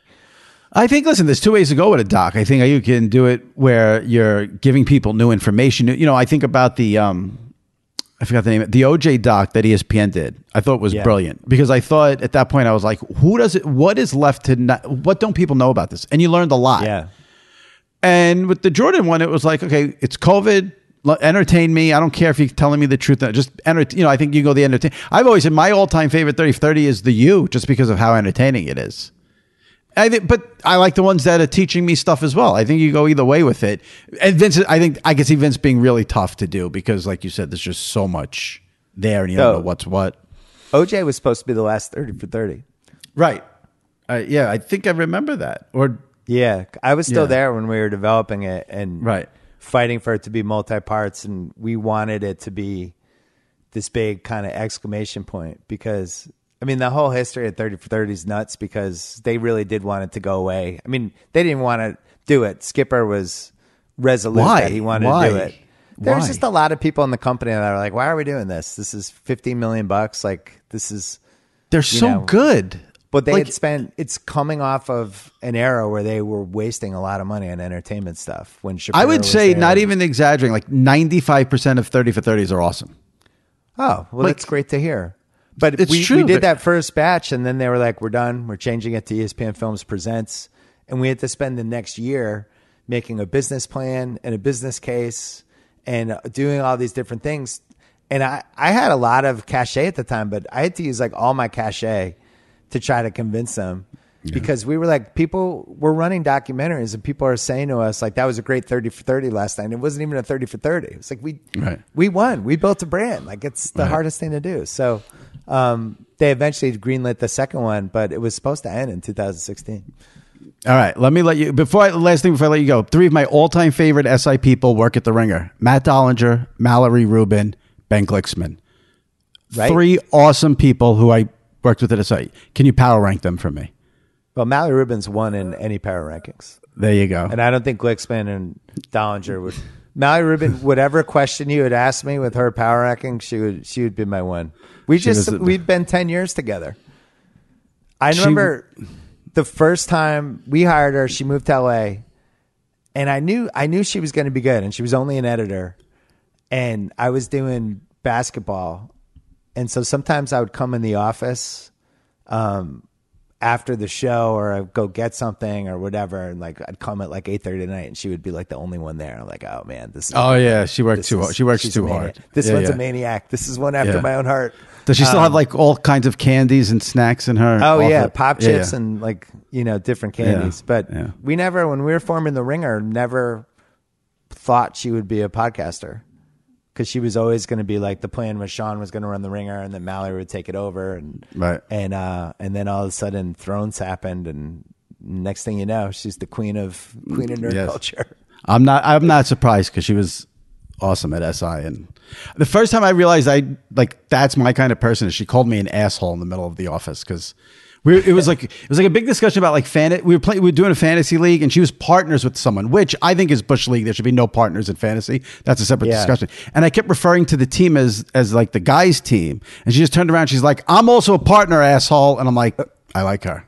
That's it, right the there. thing the, re, the there's a lot of reasons for her success but it's instructive just in general like people always ask like what are the secrets and you know there are no secrets but um, one thing is one thing that helps is do you genuinely give a shit about what you're doing? And I, I feel like i've had been doing this for 12 and a half years now. We've worked with a lot of awesome people. And the ones that stood out or the ones that really succeeded were always the ones that gave a shit. And for anybody to think like they can get into this business or whatever business and be like and not not like really care about what they're doing whatever their domain is and put the real time into it those are the people that win so it's like you might not want to win you might just be happy doing okay Yeah. but somebody like mallory like she really gives a shit and that's why she's successful other than nine other reasons Yeah, she's great, and I appreciate this. This was great, really. For the first time, uh, you were very generous with your time, so I appreciate it. Thanks for i can't believe this. you didn't ask me about mike and the dog well, I- I, listen, that's I the got a whole bunch reason of. my podcast exists is it? Yeah Why? Because you you saw that you listened to them and decided this is what you want to do, or like how how did what, what do you no, mean? The I whole was always like, there's another way to do radio. And Mike and Mike and the dog have stumbled onto the formula, and that's the radio. I want to hear that, or I want to hear Howard Right. Stern with his friends. But like Right. the radio that I grew up in with Boston was this confrontational, you know, um, people blow hard, basically blow hard radio. Yeah. I was like, I mean, listen, like I'd have you on, and we can do an hour just on Mike the Mad Dog and Howard Stern if you want. Like I could, I, I would, I can well, go. those I have were the two, But it- but it was Yeah. like, why don't more people do this? So when when I finally got the podcast, the one thing I knew, and I think I even even written about it two years before, was like, I'm doing guess the lines with Cousin Sal. I know people will like this. It's going to work. And the back and forth of it, it's all because of those guys. That's what we listen to. Both of Sal and I love those guys, and guess the lines sounds like Mike and the Dog. My favorite is when they would guess the ratings on Mondays. Guess the ratings was uh, incredible. That was the be- because the way it would work is for people who don't know. So, Dog would always quiz Mike, and he'd be like, "Okay, Sunday, late, four twenty-five, bad weather on the East Coast, Cowboys Giants. Keep in mind snow." And Mike would Yeah. go twelve point three, and Dog. Mike, right on the button, sixteen point eight. Like Mike was always right. Like it didn't matter how off he was. Mike had Well, to be. so it was Mike. Yeah, you you told that ninety nine percent right. There was the one percent of when Mike made his guess, he was positive he was right. it was like he was like fucking Carnac. He'd be like, "Oh, uh, okay, San Fran, uh, uh, fourteen point three. Yeah. and it'd be like, ah, fourteen point two, Mike, close though. I loved. I love guess the ratings. I loved anytime they got weird. I loved when the Oscars were coming up. mo- Oscar nominations came out, and Dog would be upset somebody didn't get nominated. Yep. It's interesting that Dog is the higher profile one out of the two now. I was going to ask like you, what do you think about the dog renaissance? It's like a second career he's having now. Not surprised at all. Um, I think when on first take, you have to come in as some form of character to really succeed. And uh, and And he's not a he character. That's the funny character. thing. He, yeah, but, but that's him. himself is the character. Yeah, Right, but for most people, they're like, "Who's this guy?" And he's just being dog, the guy we've known forever. But I, I'm happy that I still feel like there's one last act for Francesa on shows like that. Um, I, you know, I just think he was on his own for a while without dog, and sometimes you develop bad habits. And um, I still, they're they're still the goats. I still have the number one. It- when when I found out Doug was going to be, be uh, doing first take a year ago, whatever, a year and a half ago, I, I remember saying to people like, it's going to be fascinating to see what the guy in Montana or Vegas or like Illinois who have no idea what they have no idea what they're in for.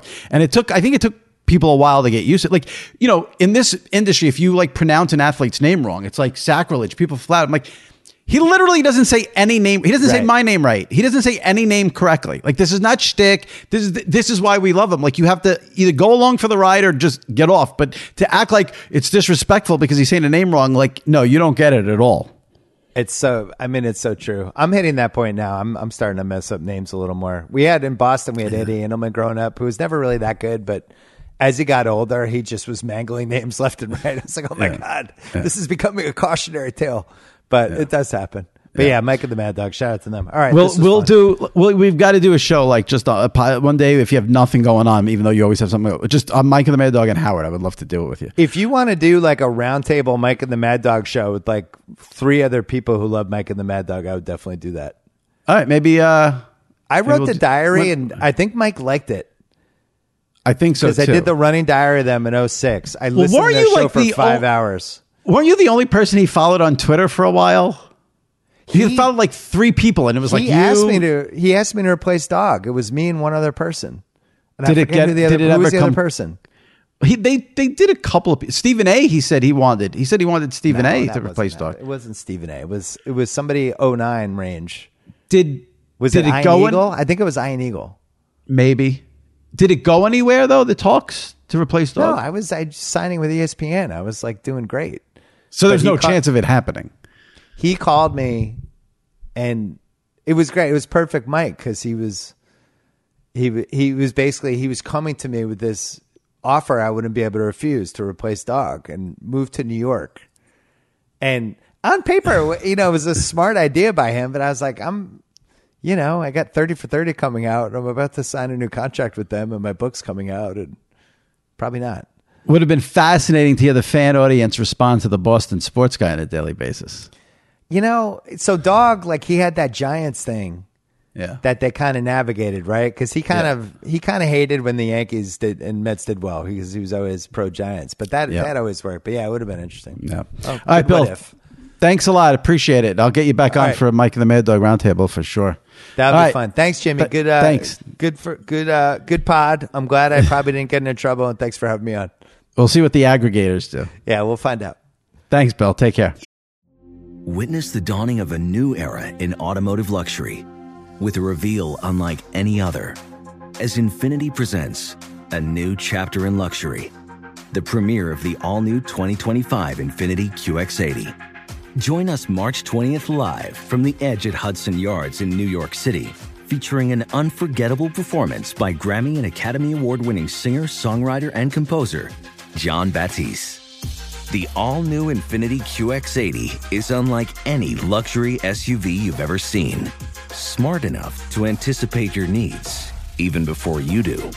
Every line, curve, and detail was thoughtfully crafted so everything for every passenger feels just right. Don't miss it. Mark your calendars and be the first to see it March 20th at 7 p.m. Eastern, only on iHeartRadio's YouTube channel. Save the date at new-QX80.com.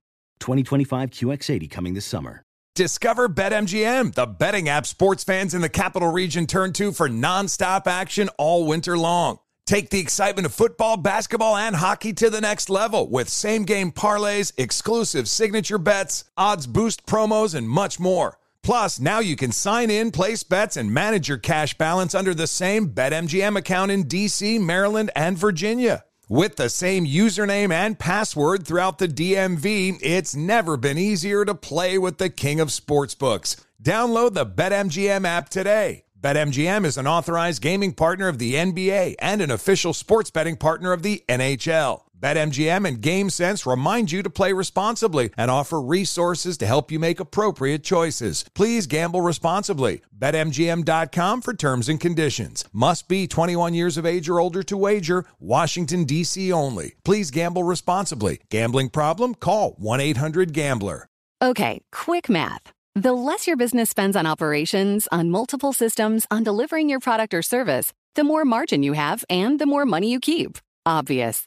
But with higher expenses on materials, employees, distribution, and borrowing, everything costs more. So to reduce costs and headaches, smart businesses are graduating to NetSuite by Oracle. NetSuite is the number one cloud financial system, bringing accounting, financial management, inventory, HR into one platform with one source of truth. With NetSuite, you reduce IT costs because NetSuite lives in the cloud with no hardware required, accessed from anywhere. You cut the cost of maintaining multiple systems because you've got one unified business management suite. And you're improving efficiency by bringing all your major business processes into one platform, slashing manual tasks and errors. Over 37,000 companies have already made the move. So do the math. See how you'll profit with NetSuite. Now through April 15th, NetSuite is offering a one-of-a-kind flexible financing program. Head to netsuite.com slash stereo right now. netsuite.com slash stereo. netsuite.com slash stereo.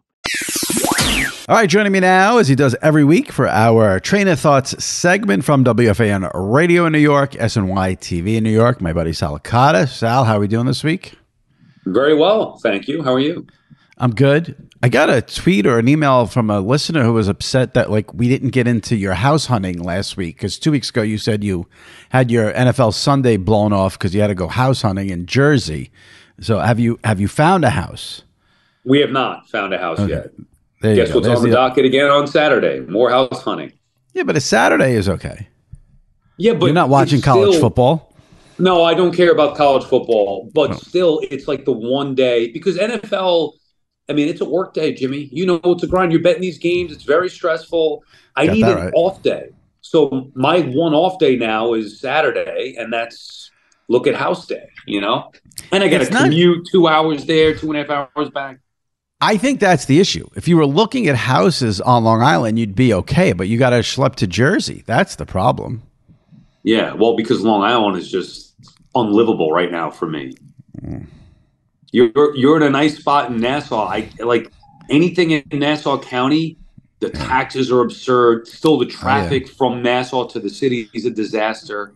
Uh, Um, all right, so there's that update. I got a bunch of topics here to get into Okay. with you. I want to just start with this. I don't know if you've seen a lot of it because it's it's mainly been a Twitter thing. But can we leave the poor Charger fan alone? Have you seen this poor woman who went viral? yeah, I I didn't like. I saw the video because even if we have a TV on in the studio during the radio show, it just reruns highlights and stuff. So I've seen it a million times. I know who you're talking about, but I don't know why they kept showing them. Well, because we live in this time where like it just can't be you see something and you move on.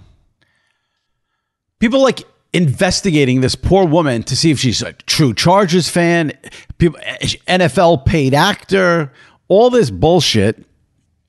Then they found an old photo of her and she's wearing a Vikings jersey and then they're like, "See, she's a fraud because God forbid you like two teams."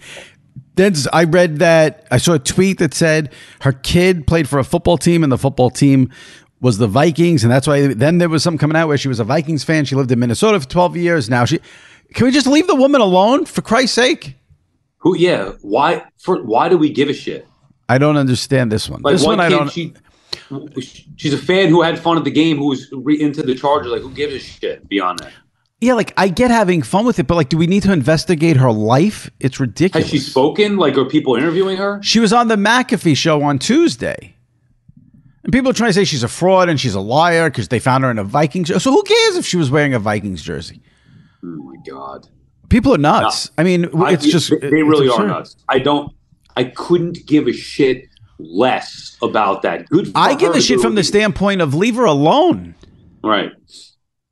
Right, Speaking because of, now, no, because they're jealous of the attention she got, Yeah. and they're trying to shoot it down. Right. I'm assuming that's what. well, no, and they're tr- but they're trying to like people want to say like the NFL paid her. She's like a paid actor, like the NFL. You know, the NFL set up Travis. You know, the, Travis Kelce and Taylor Swift set up by the NFL. This woman set up by the, the NFL doesn't need any help.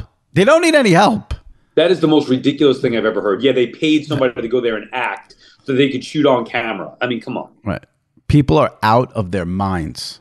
Yeah. All right. Speaking of people out of their minds, Elon Musk. So now there's going to be a one dollar a year charge for Twitter. Have you seen this? I have not. No. It's going to. It's they're starting an experiment in New Zealand and the Philippines. You have to pay a dollar a year to tweet or retweet. If you don't want, if you don't have to pay, and you can still read Twitter, but if you want to tweet and retweet, you have to pay a dollar a year. Okay. I'll pay the dollar. I'll pay the dollar a year. How about you? Yeah, I mean, I guess when it comes to that point, am I, am I, yeah, I probably will have to. I think my boss would be mad if I don't. But why one dollar Again, because Elon Musk is a weirdo. a year? One dollar a year. Yeah, Like, how many millions of people are on Twitter? Do we know? I don't know. Well, I, I guess my point is like if you take a dollar from everybody who's on there that uses it, maybe it adds up to you know a certain amount of millions. I Yeah, guess I ju- I don't know. I just found it fascinating that that's the charge. One dollar. Like if he charged five dollars a month to use Twitter, I would pay it. Right, But it's a dollar. year. right. To to your point, the people that use it, that kind of need it for what they do on a daily basis, are going to pay regardless. Can you imagine So the people why- who use it for business purposes and it's a dollar a year and they're going to try to like expense it? Eight, eight cents this month for Twitter. All right, yeah. Um, another thing I've jotted down here. I'm going to make a claim right now. The Bucs creamsicle uniforms with the helmet of the pirate, I think it's a pirate, is the single greatest uniform in the history of sports. Uh, I'm going to disagree with that. Go ahead. I don't hate it, but I also think they're kind of overrated. Well, you're wrong. That's okay. I love the old. Did you see the well? You did the Giants Sunday night throwback uniforms. I Are- love you're gonna you're gonna compare a plain white uniform to the creamsicle. the old school Giants logo on the. Yeah, I mean, Yeah, you're gonna compare you're gonna compare the word Giants on a helmet to the pirate. how about how about the old Seahawks uniforms, like the Steve Largent era uniforms? I like those, but not as much. Um, are we just sticking NFL?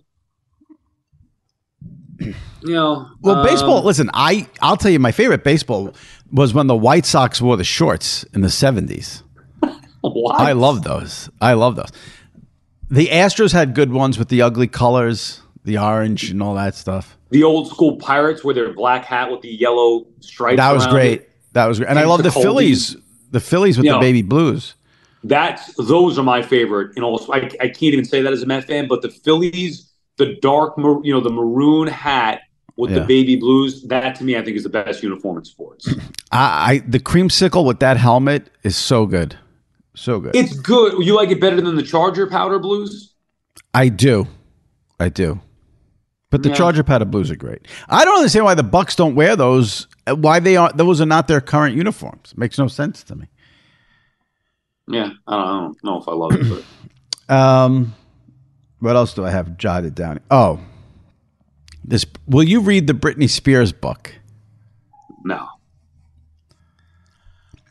Is I there, need some. Is there an audible version of it that I can maybe? There is. Does she, if she does she do it or no? no, you know who does it? The actress Who? from Dawson's Creek, Michelle Williams. Oh, I'm familiar with her. Didn't she marry uh, Heath Ledger? Yeah, correct. Yeah, she's a great actress. Yes. Then maybe I would listen to it. Did you or you have any interest in this? Do you have any info on it? I won't read the book, but I'm fascinated because all this stuff about Justin Timberlake came out that he got her pregnant, she had an abortion, and then Oh like he, oh my he, God. he cheated on her, you know, while they were together. I can't see your reaction blows my mind. With who? Who she cheat with? Or he cheat with? I think all that's come out so far is that she wrote in her book that he cheated on her with a celebrity. First of all, the over under on women Justin Timberlake has gotten pregnant is probably four and a half. He's, I would go over. I mean, he, he's a pop star. I know, No- but none of this is surprising. yes, it is. You don't think? Oh my God. How are you Timberlake got Britney Spears pregnant? Well, let, us take it one step. Let me go for the cheating. I'd be more surprised if you told me he didn't cheat. Okay, if you're a celebrity and athlete, you're cheating. So just move that, push that aside. Now You think he cheats on Jessica Biel? he did. They caught him. Don't you He remember that whole? You don't remember that whole? Se- well, wait. I shouldn't say that. I don't want to. They caught him. He was shooting a movie, and the paparazzi caught him with a woman sitting on his lap or him sitting on the woman's lap, and he had his wedding ring off, and then he had to publicly apologize. Oh, I did not. I know. I didn't see hmm. that. And the getting Britney Spears pregnant, like, how is that surprising? I mean, I because I, I, look at them as like young kids at the time. You would think they'd be responsible, being that they're celebrities. Like, oh my god, are you I'm serious? Naive. I admit I'm naive, but you know, you thought they'd I, be responsible. I, I mean, you'd think in that type of situation, but no. You're funny. I mean, I mean, is it that get in the real world to be somewhat responsible? You, you've gotten to know a lot of athletes over the years. Athletes and celebrities are not responsible. Right, but if you tell me about Justin Timberlake and Britney Spears now or 10 years ago, yeah, I'm thinking like teen years. Like how old were they when they first started dating? Who knows? Yeah, but I, I, I would think that they're younger, maybe a little, yeah. you know, more cautious, but well, whatever. All right. Um, maybe, maybe we'll read that book. They there you That's all it took. all it took was Justin Timberlake getting her pregnant and Sal's in. Witness the dawning of a new era in automotive luxury with a reveal unlike any other as Infiniti presents a new chapter in luxury, the premiere of the all-new 2025 Infiniti QX80. Join us March 20th live from the edge at Hudson Yards in New York City featuring an unforgettable performance by Grammy and Academy Award winning singer, songwriter, and composer, Jon Batiste. The all new Infiniti QX80 is unlike any luxury SUV you've ever seen. Smart enough to anticipate your needs, even before you do.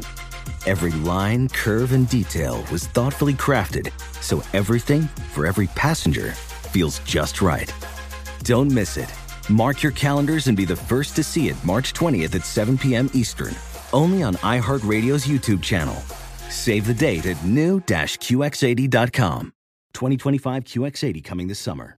Discover BetMGM, the betting app sports fans in the capital region turn to for nonstop action all winter long. Take the excitement of football, basketball, and hockey to the next level with same game parlays, exclusive signature bets, odds boost promos, and much more. Plus, now you can sign in, place bets, and manage your cash balance under the same BetMGM account in DC, Maryland, and Virginia. With the same username and password throughout the DMV, it's never been easier to play with the king of sportsbooks. Download the BetMGM app today. BetMGM is an authorized gaming partner of the NBA and an official sports betting partner of the NHL. BetMGM and GameSense remind you to play responsibly and offer resources to help you make appropriate choices. Please gamble responsibly. BetMGM.com for terms and conditions. Must be 21 years of age or older to wager. Washington, D.C. only. Please gamble responsibly. Gambling problem? Call 1 800 Gambler.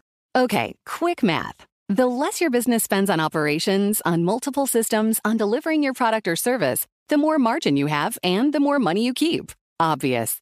But with higher expenses on materials, employees, distribution, and borrowing, everything costs more. So to reduce costs and headaches, smart businesses are graduating to NetSuite by Oracle. NetSuite is the number one cloud financial system, bringing accounting, financial management, inventory, HR into one platform with one source of truth. With NetSuite, you reduce IT costs because NetSuite lives in the cloud with no hardware required, accessed from anywhere. You cut the cost of maintaining multiple systems because you've got one unified business management suite. And you're improving efficiency by bringing all your major business processes into one platform, slashing manual tasks and errors. Over 37,000 companies have already made the move. So do the math. See how you'll profit with NetSuite. Now through April 15th, NetSuite is offering a one-of-a-kind flexible financing program. Head to netsuite.com slash stereo right now. netsuite.com slash stereo. netsuite.com slash stereo. One other sports thing. Do you, I, you know what I can't wait? In a couple weeks, there's going to be anarchy in the NFL because in week nine, what are we in now? We're coming up on week seven, correct? Yeah. In week nine, you know, the Dolphins play the Chiefs in what will be the game of the year. Where? You ready? Mexico? Frankfurt, Germany at 9:30 in the morning. I mean, that's People are gonna f- lose their shit when they realize that in two weeks. I can't so, wait. It's so it's so stupid. It's so Dolphins stupid. Chiefs nine thirty NFL Network Frankfurt Germany.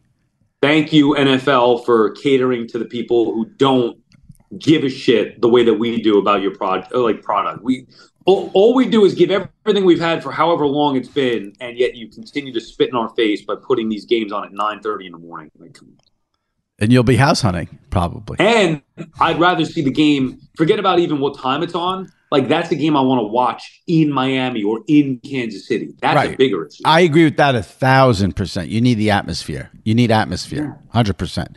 I mean, not that there's much hour atmosphere in Miami, but Arrowhead would be tremendous. Hey, a night game, if that game were at night in Miami, you don't know. I mean, Miami's finally back up, one of the top Right. teams, that offense. I'd like to see it. So, how are you? Will you be able at nine thirty to watch that in peace?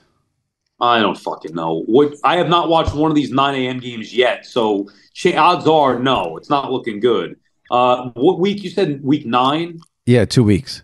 Do you have a In date on that? Is that is that Halloween? November fifth. November fifth. Uh, I actually might be able to watch that. I got something later on that day. My nephew's got a hockey game that I got to go to. So On a Sunday. actually, yeah, on a Sunday. Your life He's is playing at unraveling. UBS Arena. That's the only big deal. If it were a regular game, Ah, I, I got it. Because it's at UBS, so maybe that helps because I won't be able to watch the games in the afternoon. But Your life is unraveling right before your eyes. oh no, no, no, it's unraveled. It's been over for quite some time. You, you know, you know that. So wait, November fifth, late. You're going to be there at the UBS. All right, so that's Colts Panthers, no big deal, terrible game. Giants Raiders, awful game. Oh my God, Cowboys Eagles, What time is that, one? four four twenty five, Yeah, I'm out on that one. Probably. and you better be back at eight twenty for Bills Bengals. yeah. Who do the Jets got that week? You got a Jets up there? Who cares? The Jets are. They play Monday night against the Chargers. All right, so that helps. Um, Jets game. Although Jets Eagles was the most watched game of the season. Did you see that on Sunday? Yeah, but I don't understand million? that. And now Well, Jet fans, yeah, Jet fans saying they're America's team. Like, come on. I- I mean, who's taking that seriously? Oh Um, my God. All right, got some got some mailbag questions here to go through quickly from our readers. We're going to try to do this every week. All right, let's start it off here. Big Jim fan at Big Jim fan Twitter. If NFL Network is having at least five games per year now, why not have someone who actually does play by play on the call instead of a studio host? So that's a shot at Rich Eisen. Well, I would say two things. One, Rich Eisen has been with the NFL Network since it started. He's the face of the NFL Network. So I think the NFL Network is throwing him a bone and rewarding him for being their first employee. And they only have five games a year. They're not going to pay. Whenever you have a question about something, the first thing you have to think of is money. Everything's about money. They're going to pay. They're not going to pay a top line play by player for five games when they have someone in house who can do it. Yeah, but I'm not trying to pick on Rich Eisen. Like I grew up watching him. I love him. He's not a play-by-play guy. Like it's just not good. The games are not as good when you don't have a real play-by-play guy doing it. I don't mind him to be honest with you, uh, because again, I've always said like my rule for play by play don't annoy me. He doesn't annoy me, but I, I guess you know for other people. Um, Jim fan at five at Jim fan five two three. Do you pay the guests that come on the pod? No, and we barely pay Sal. So, um, at Alex Yukon fifty seven. Why aren't all Fox games shown in four K? When will this happen? Even MLB games are shown in four K this may be a bad answer, but one thing I'm always going to do is be honest with you guys. I don't even know what 4K is. I don't have a 4K TV. I don't know what 4K looks like, so I can't answer that. I have no idea. Do you know anything about 4K? I, I don't. I like to think that I have a 4K TV, but I have no idea. Did they change over recently? I, I, I have really no. I, I have no idea. At J Broska 55, if the purpose of flex scheduling as it involves Sunday night football is to give us the best possible matchups, why isn't the NFL doing so? Bears versus Chargers should have been flexed out for week 8. I guess it wasn't flexed out because the the Chicago market is now you got to go you got hit week 8 so you got to see if there's a game to replace it. So Bears Chargers is the Sunday night game in week 8. Um so that day you have, I'll see right off the bat, one o'clock Jaguars Steelers. That's a better game.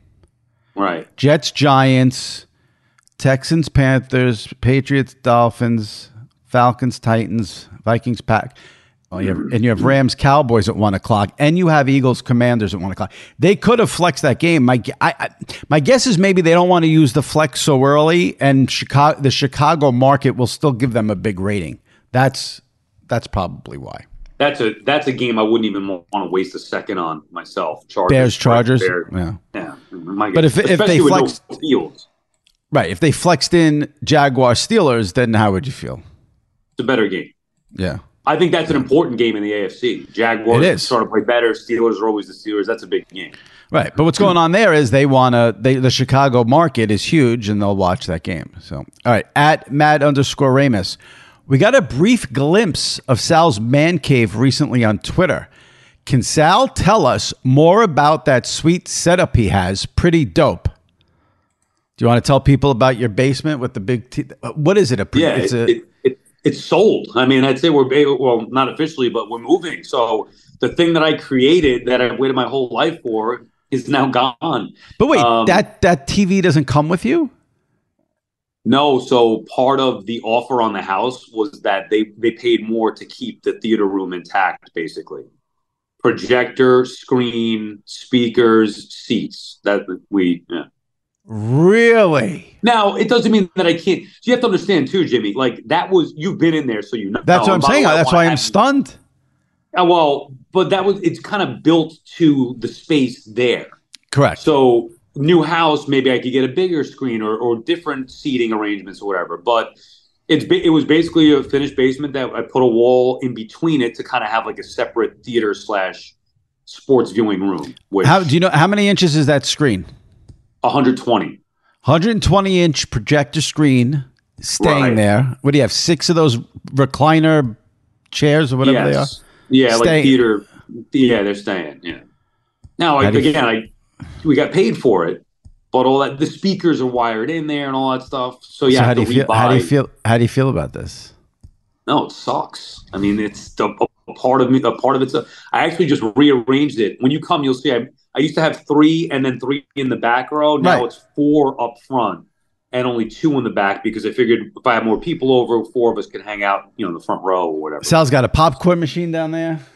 yeah, Is that staying? that's coming with me. Popcorn's coming with me, but Thank everything God. else is. You'll never get me to Jersey. You know, you know what's sad? Actually, even if I built this big theater room in Jersey, like there's no chance you're coming over on a Sunday. Zero. Zero. You can never. Yeah, you, I know it sucks like that. You'll never see me again. Jersey. never. No, good news is that I'll be be visiting my mother quite a bit on Long Island, so we can still hang out. Wait, But that's what's good about do where I am. I you you got to pass me go- going to and from, so you can.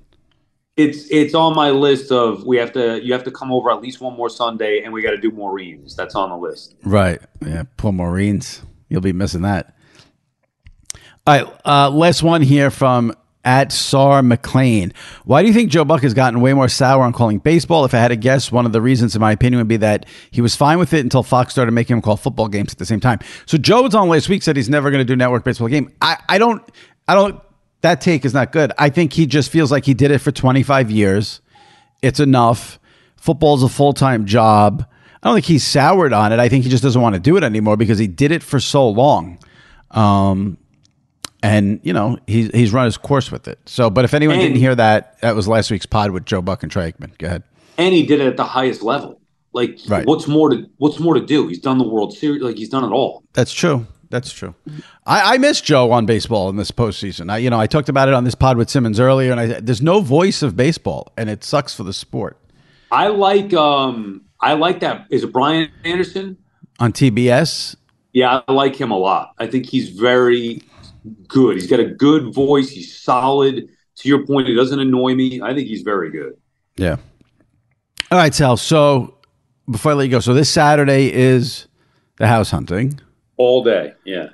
but you got you'll be locked in Sunday for the NFL. Yeah. I now is so is there an early game this Sunday or no? Um, uh, let me check. No, I have not watched. There is not. Okay. no, no early. Now, so here's the the last little caveat here.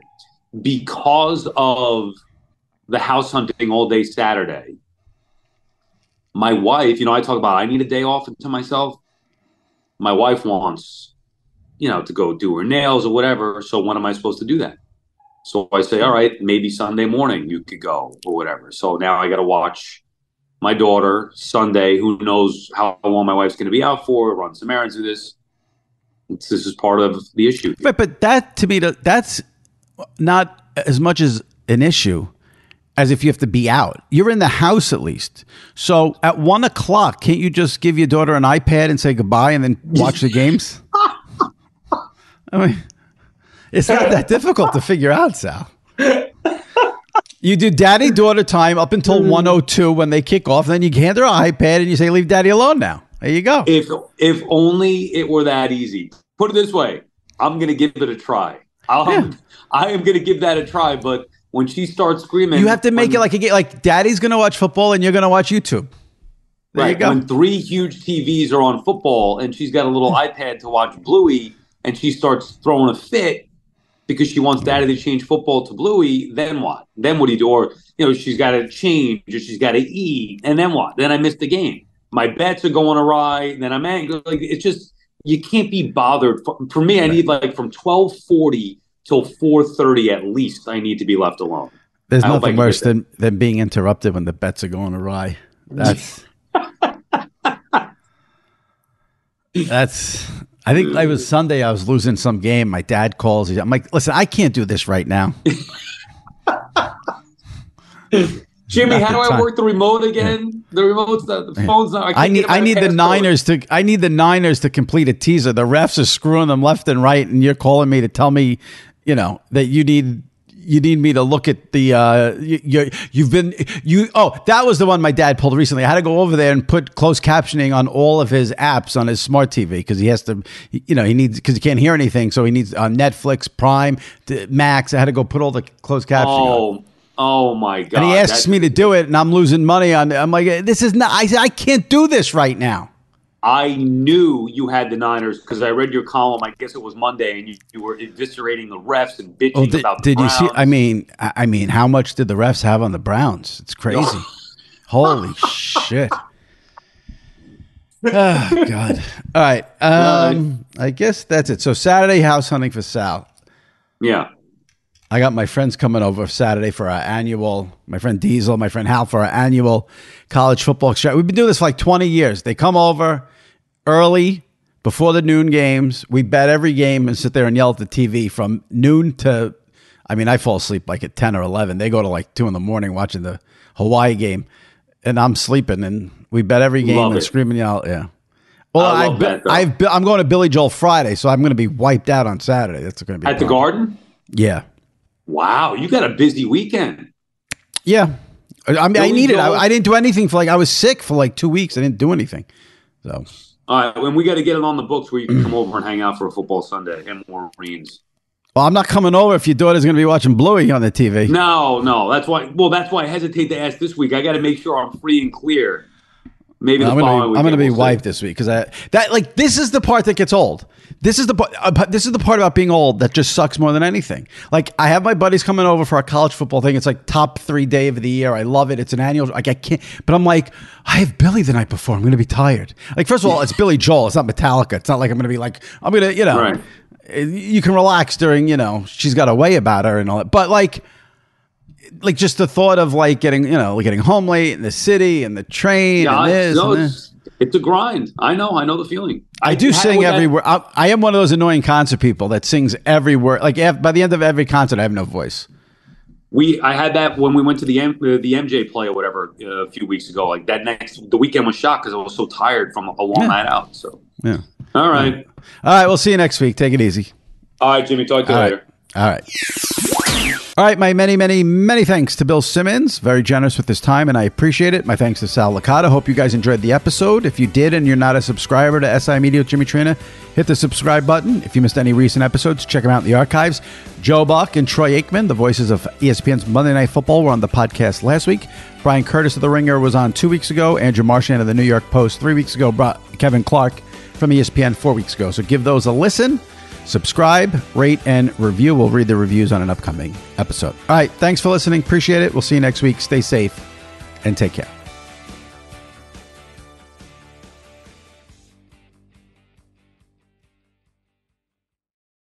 Infiniti presents a new chapter in luxury, the premiere of the all new 2025 Infiniti QX80, live March 20th from the edge at Hudson Yards in New York City, featuring a performance by Jon Batiste. The all new 2025 Infiniti QX80 is an SUV designed to help every passenger feel just right.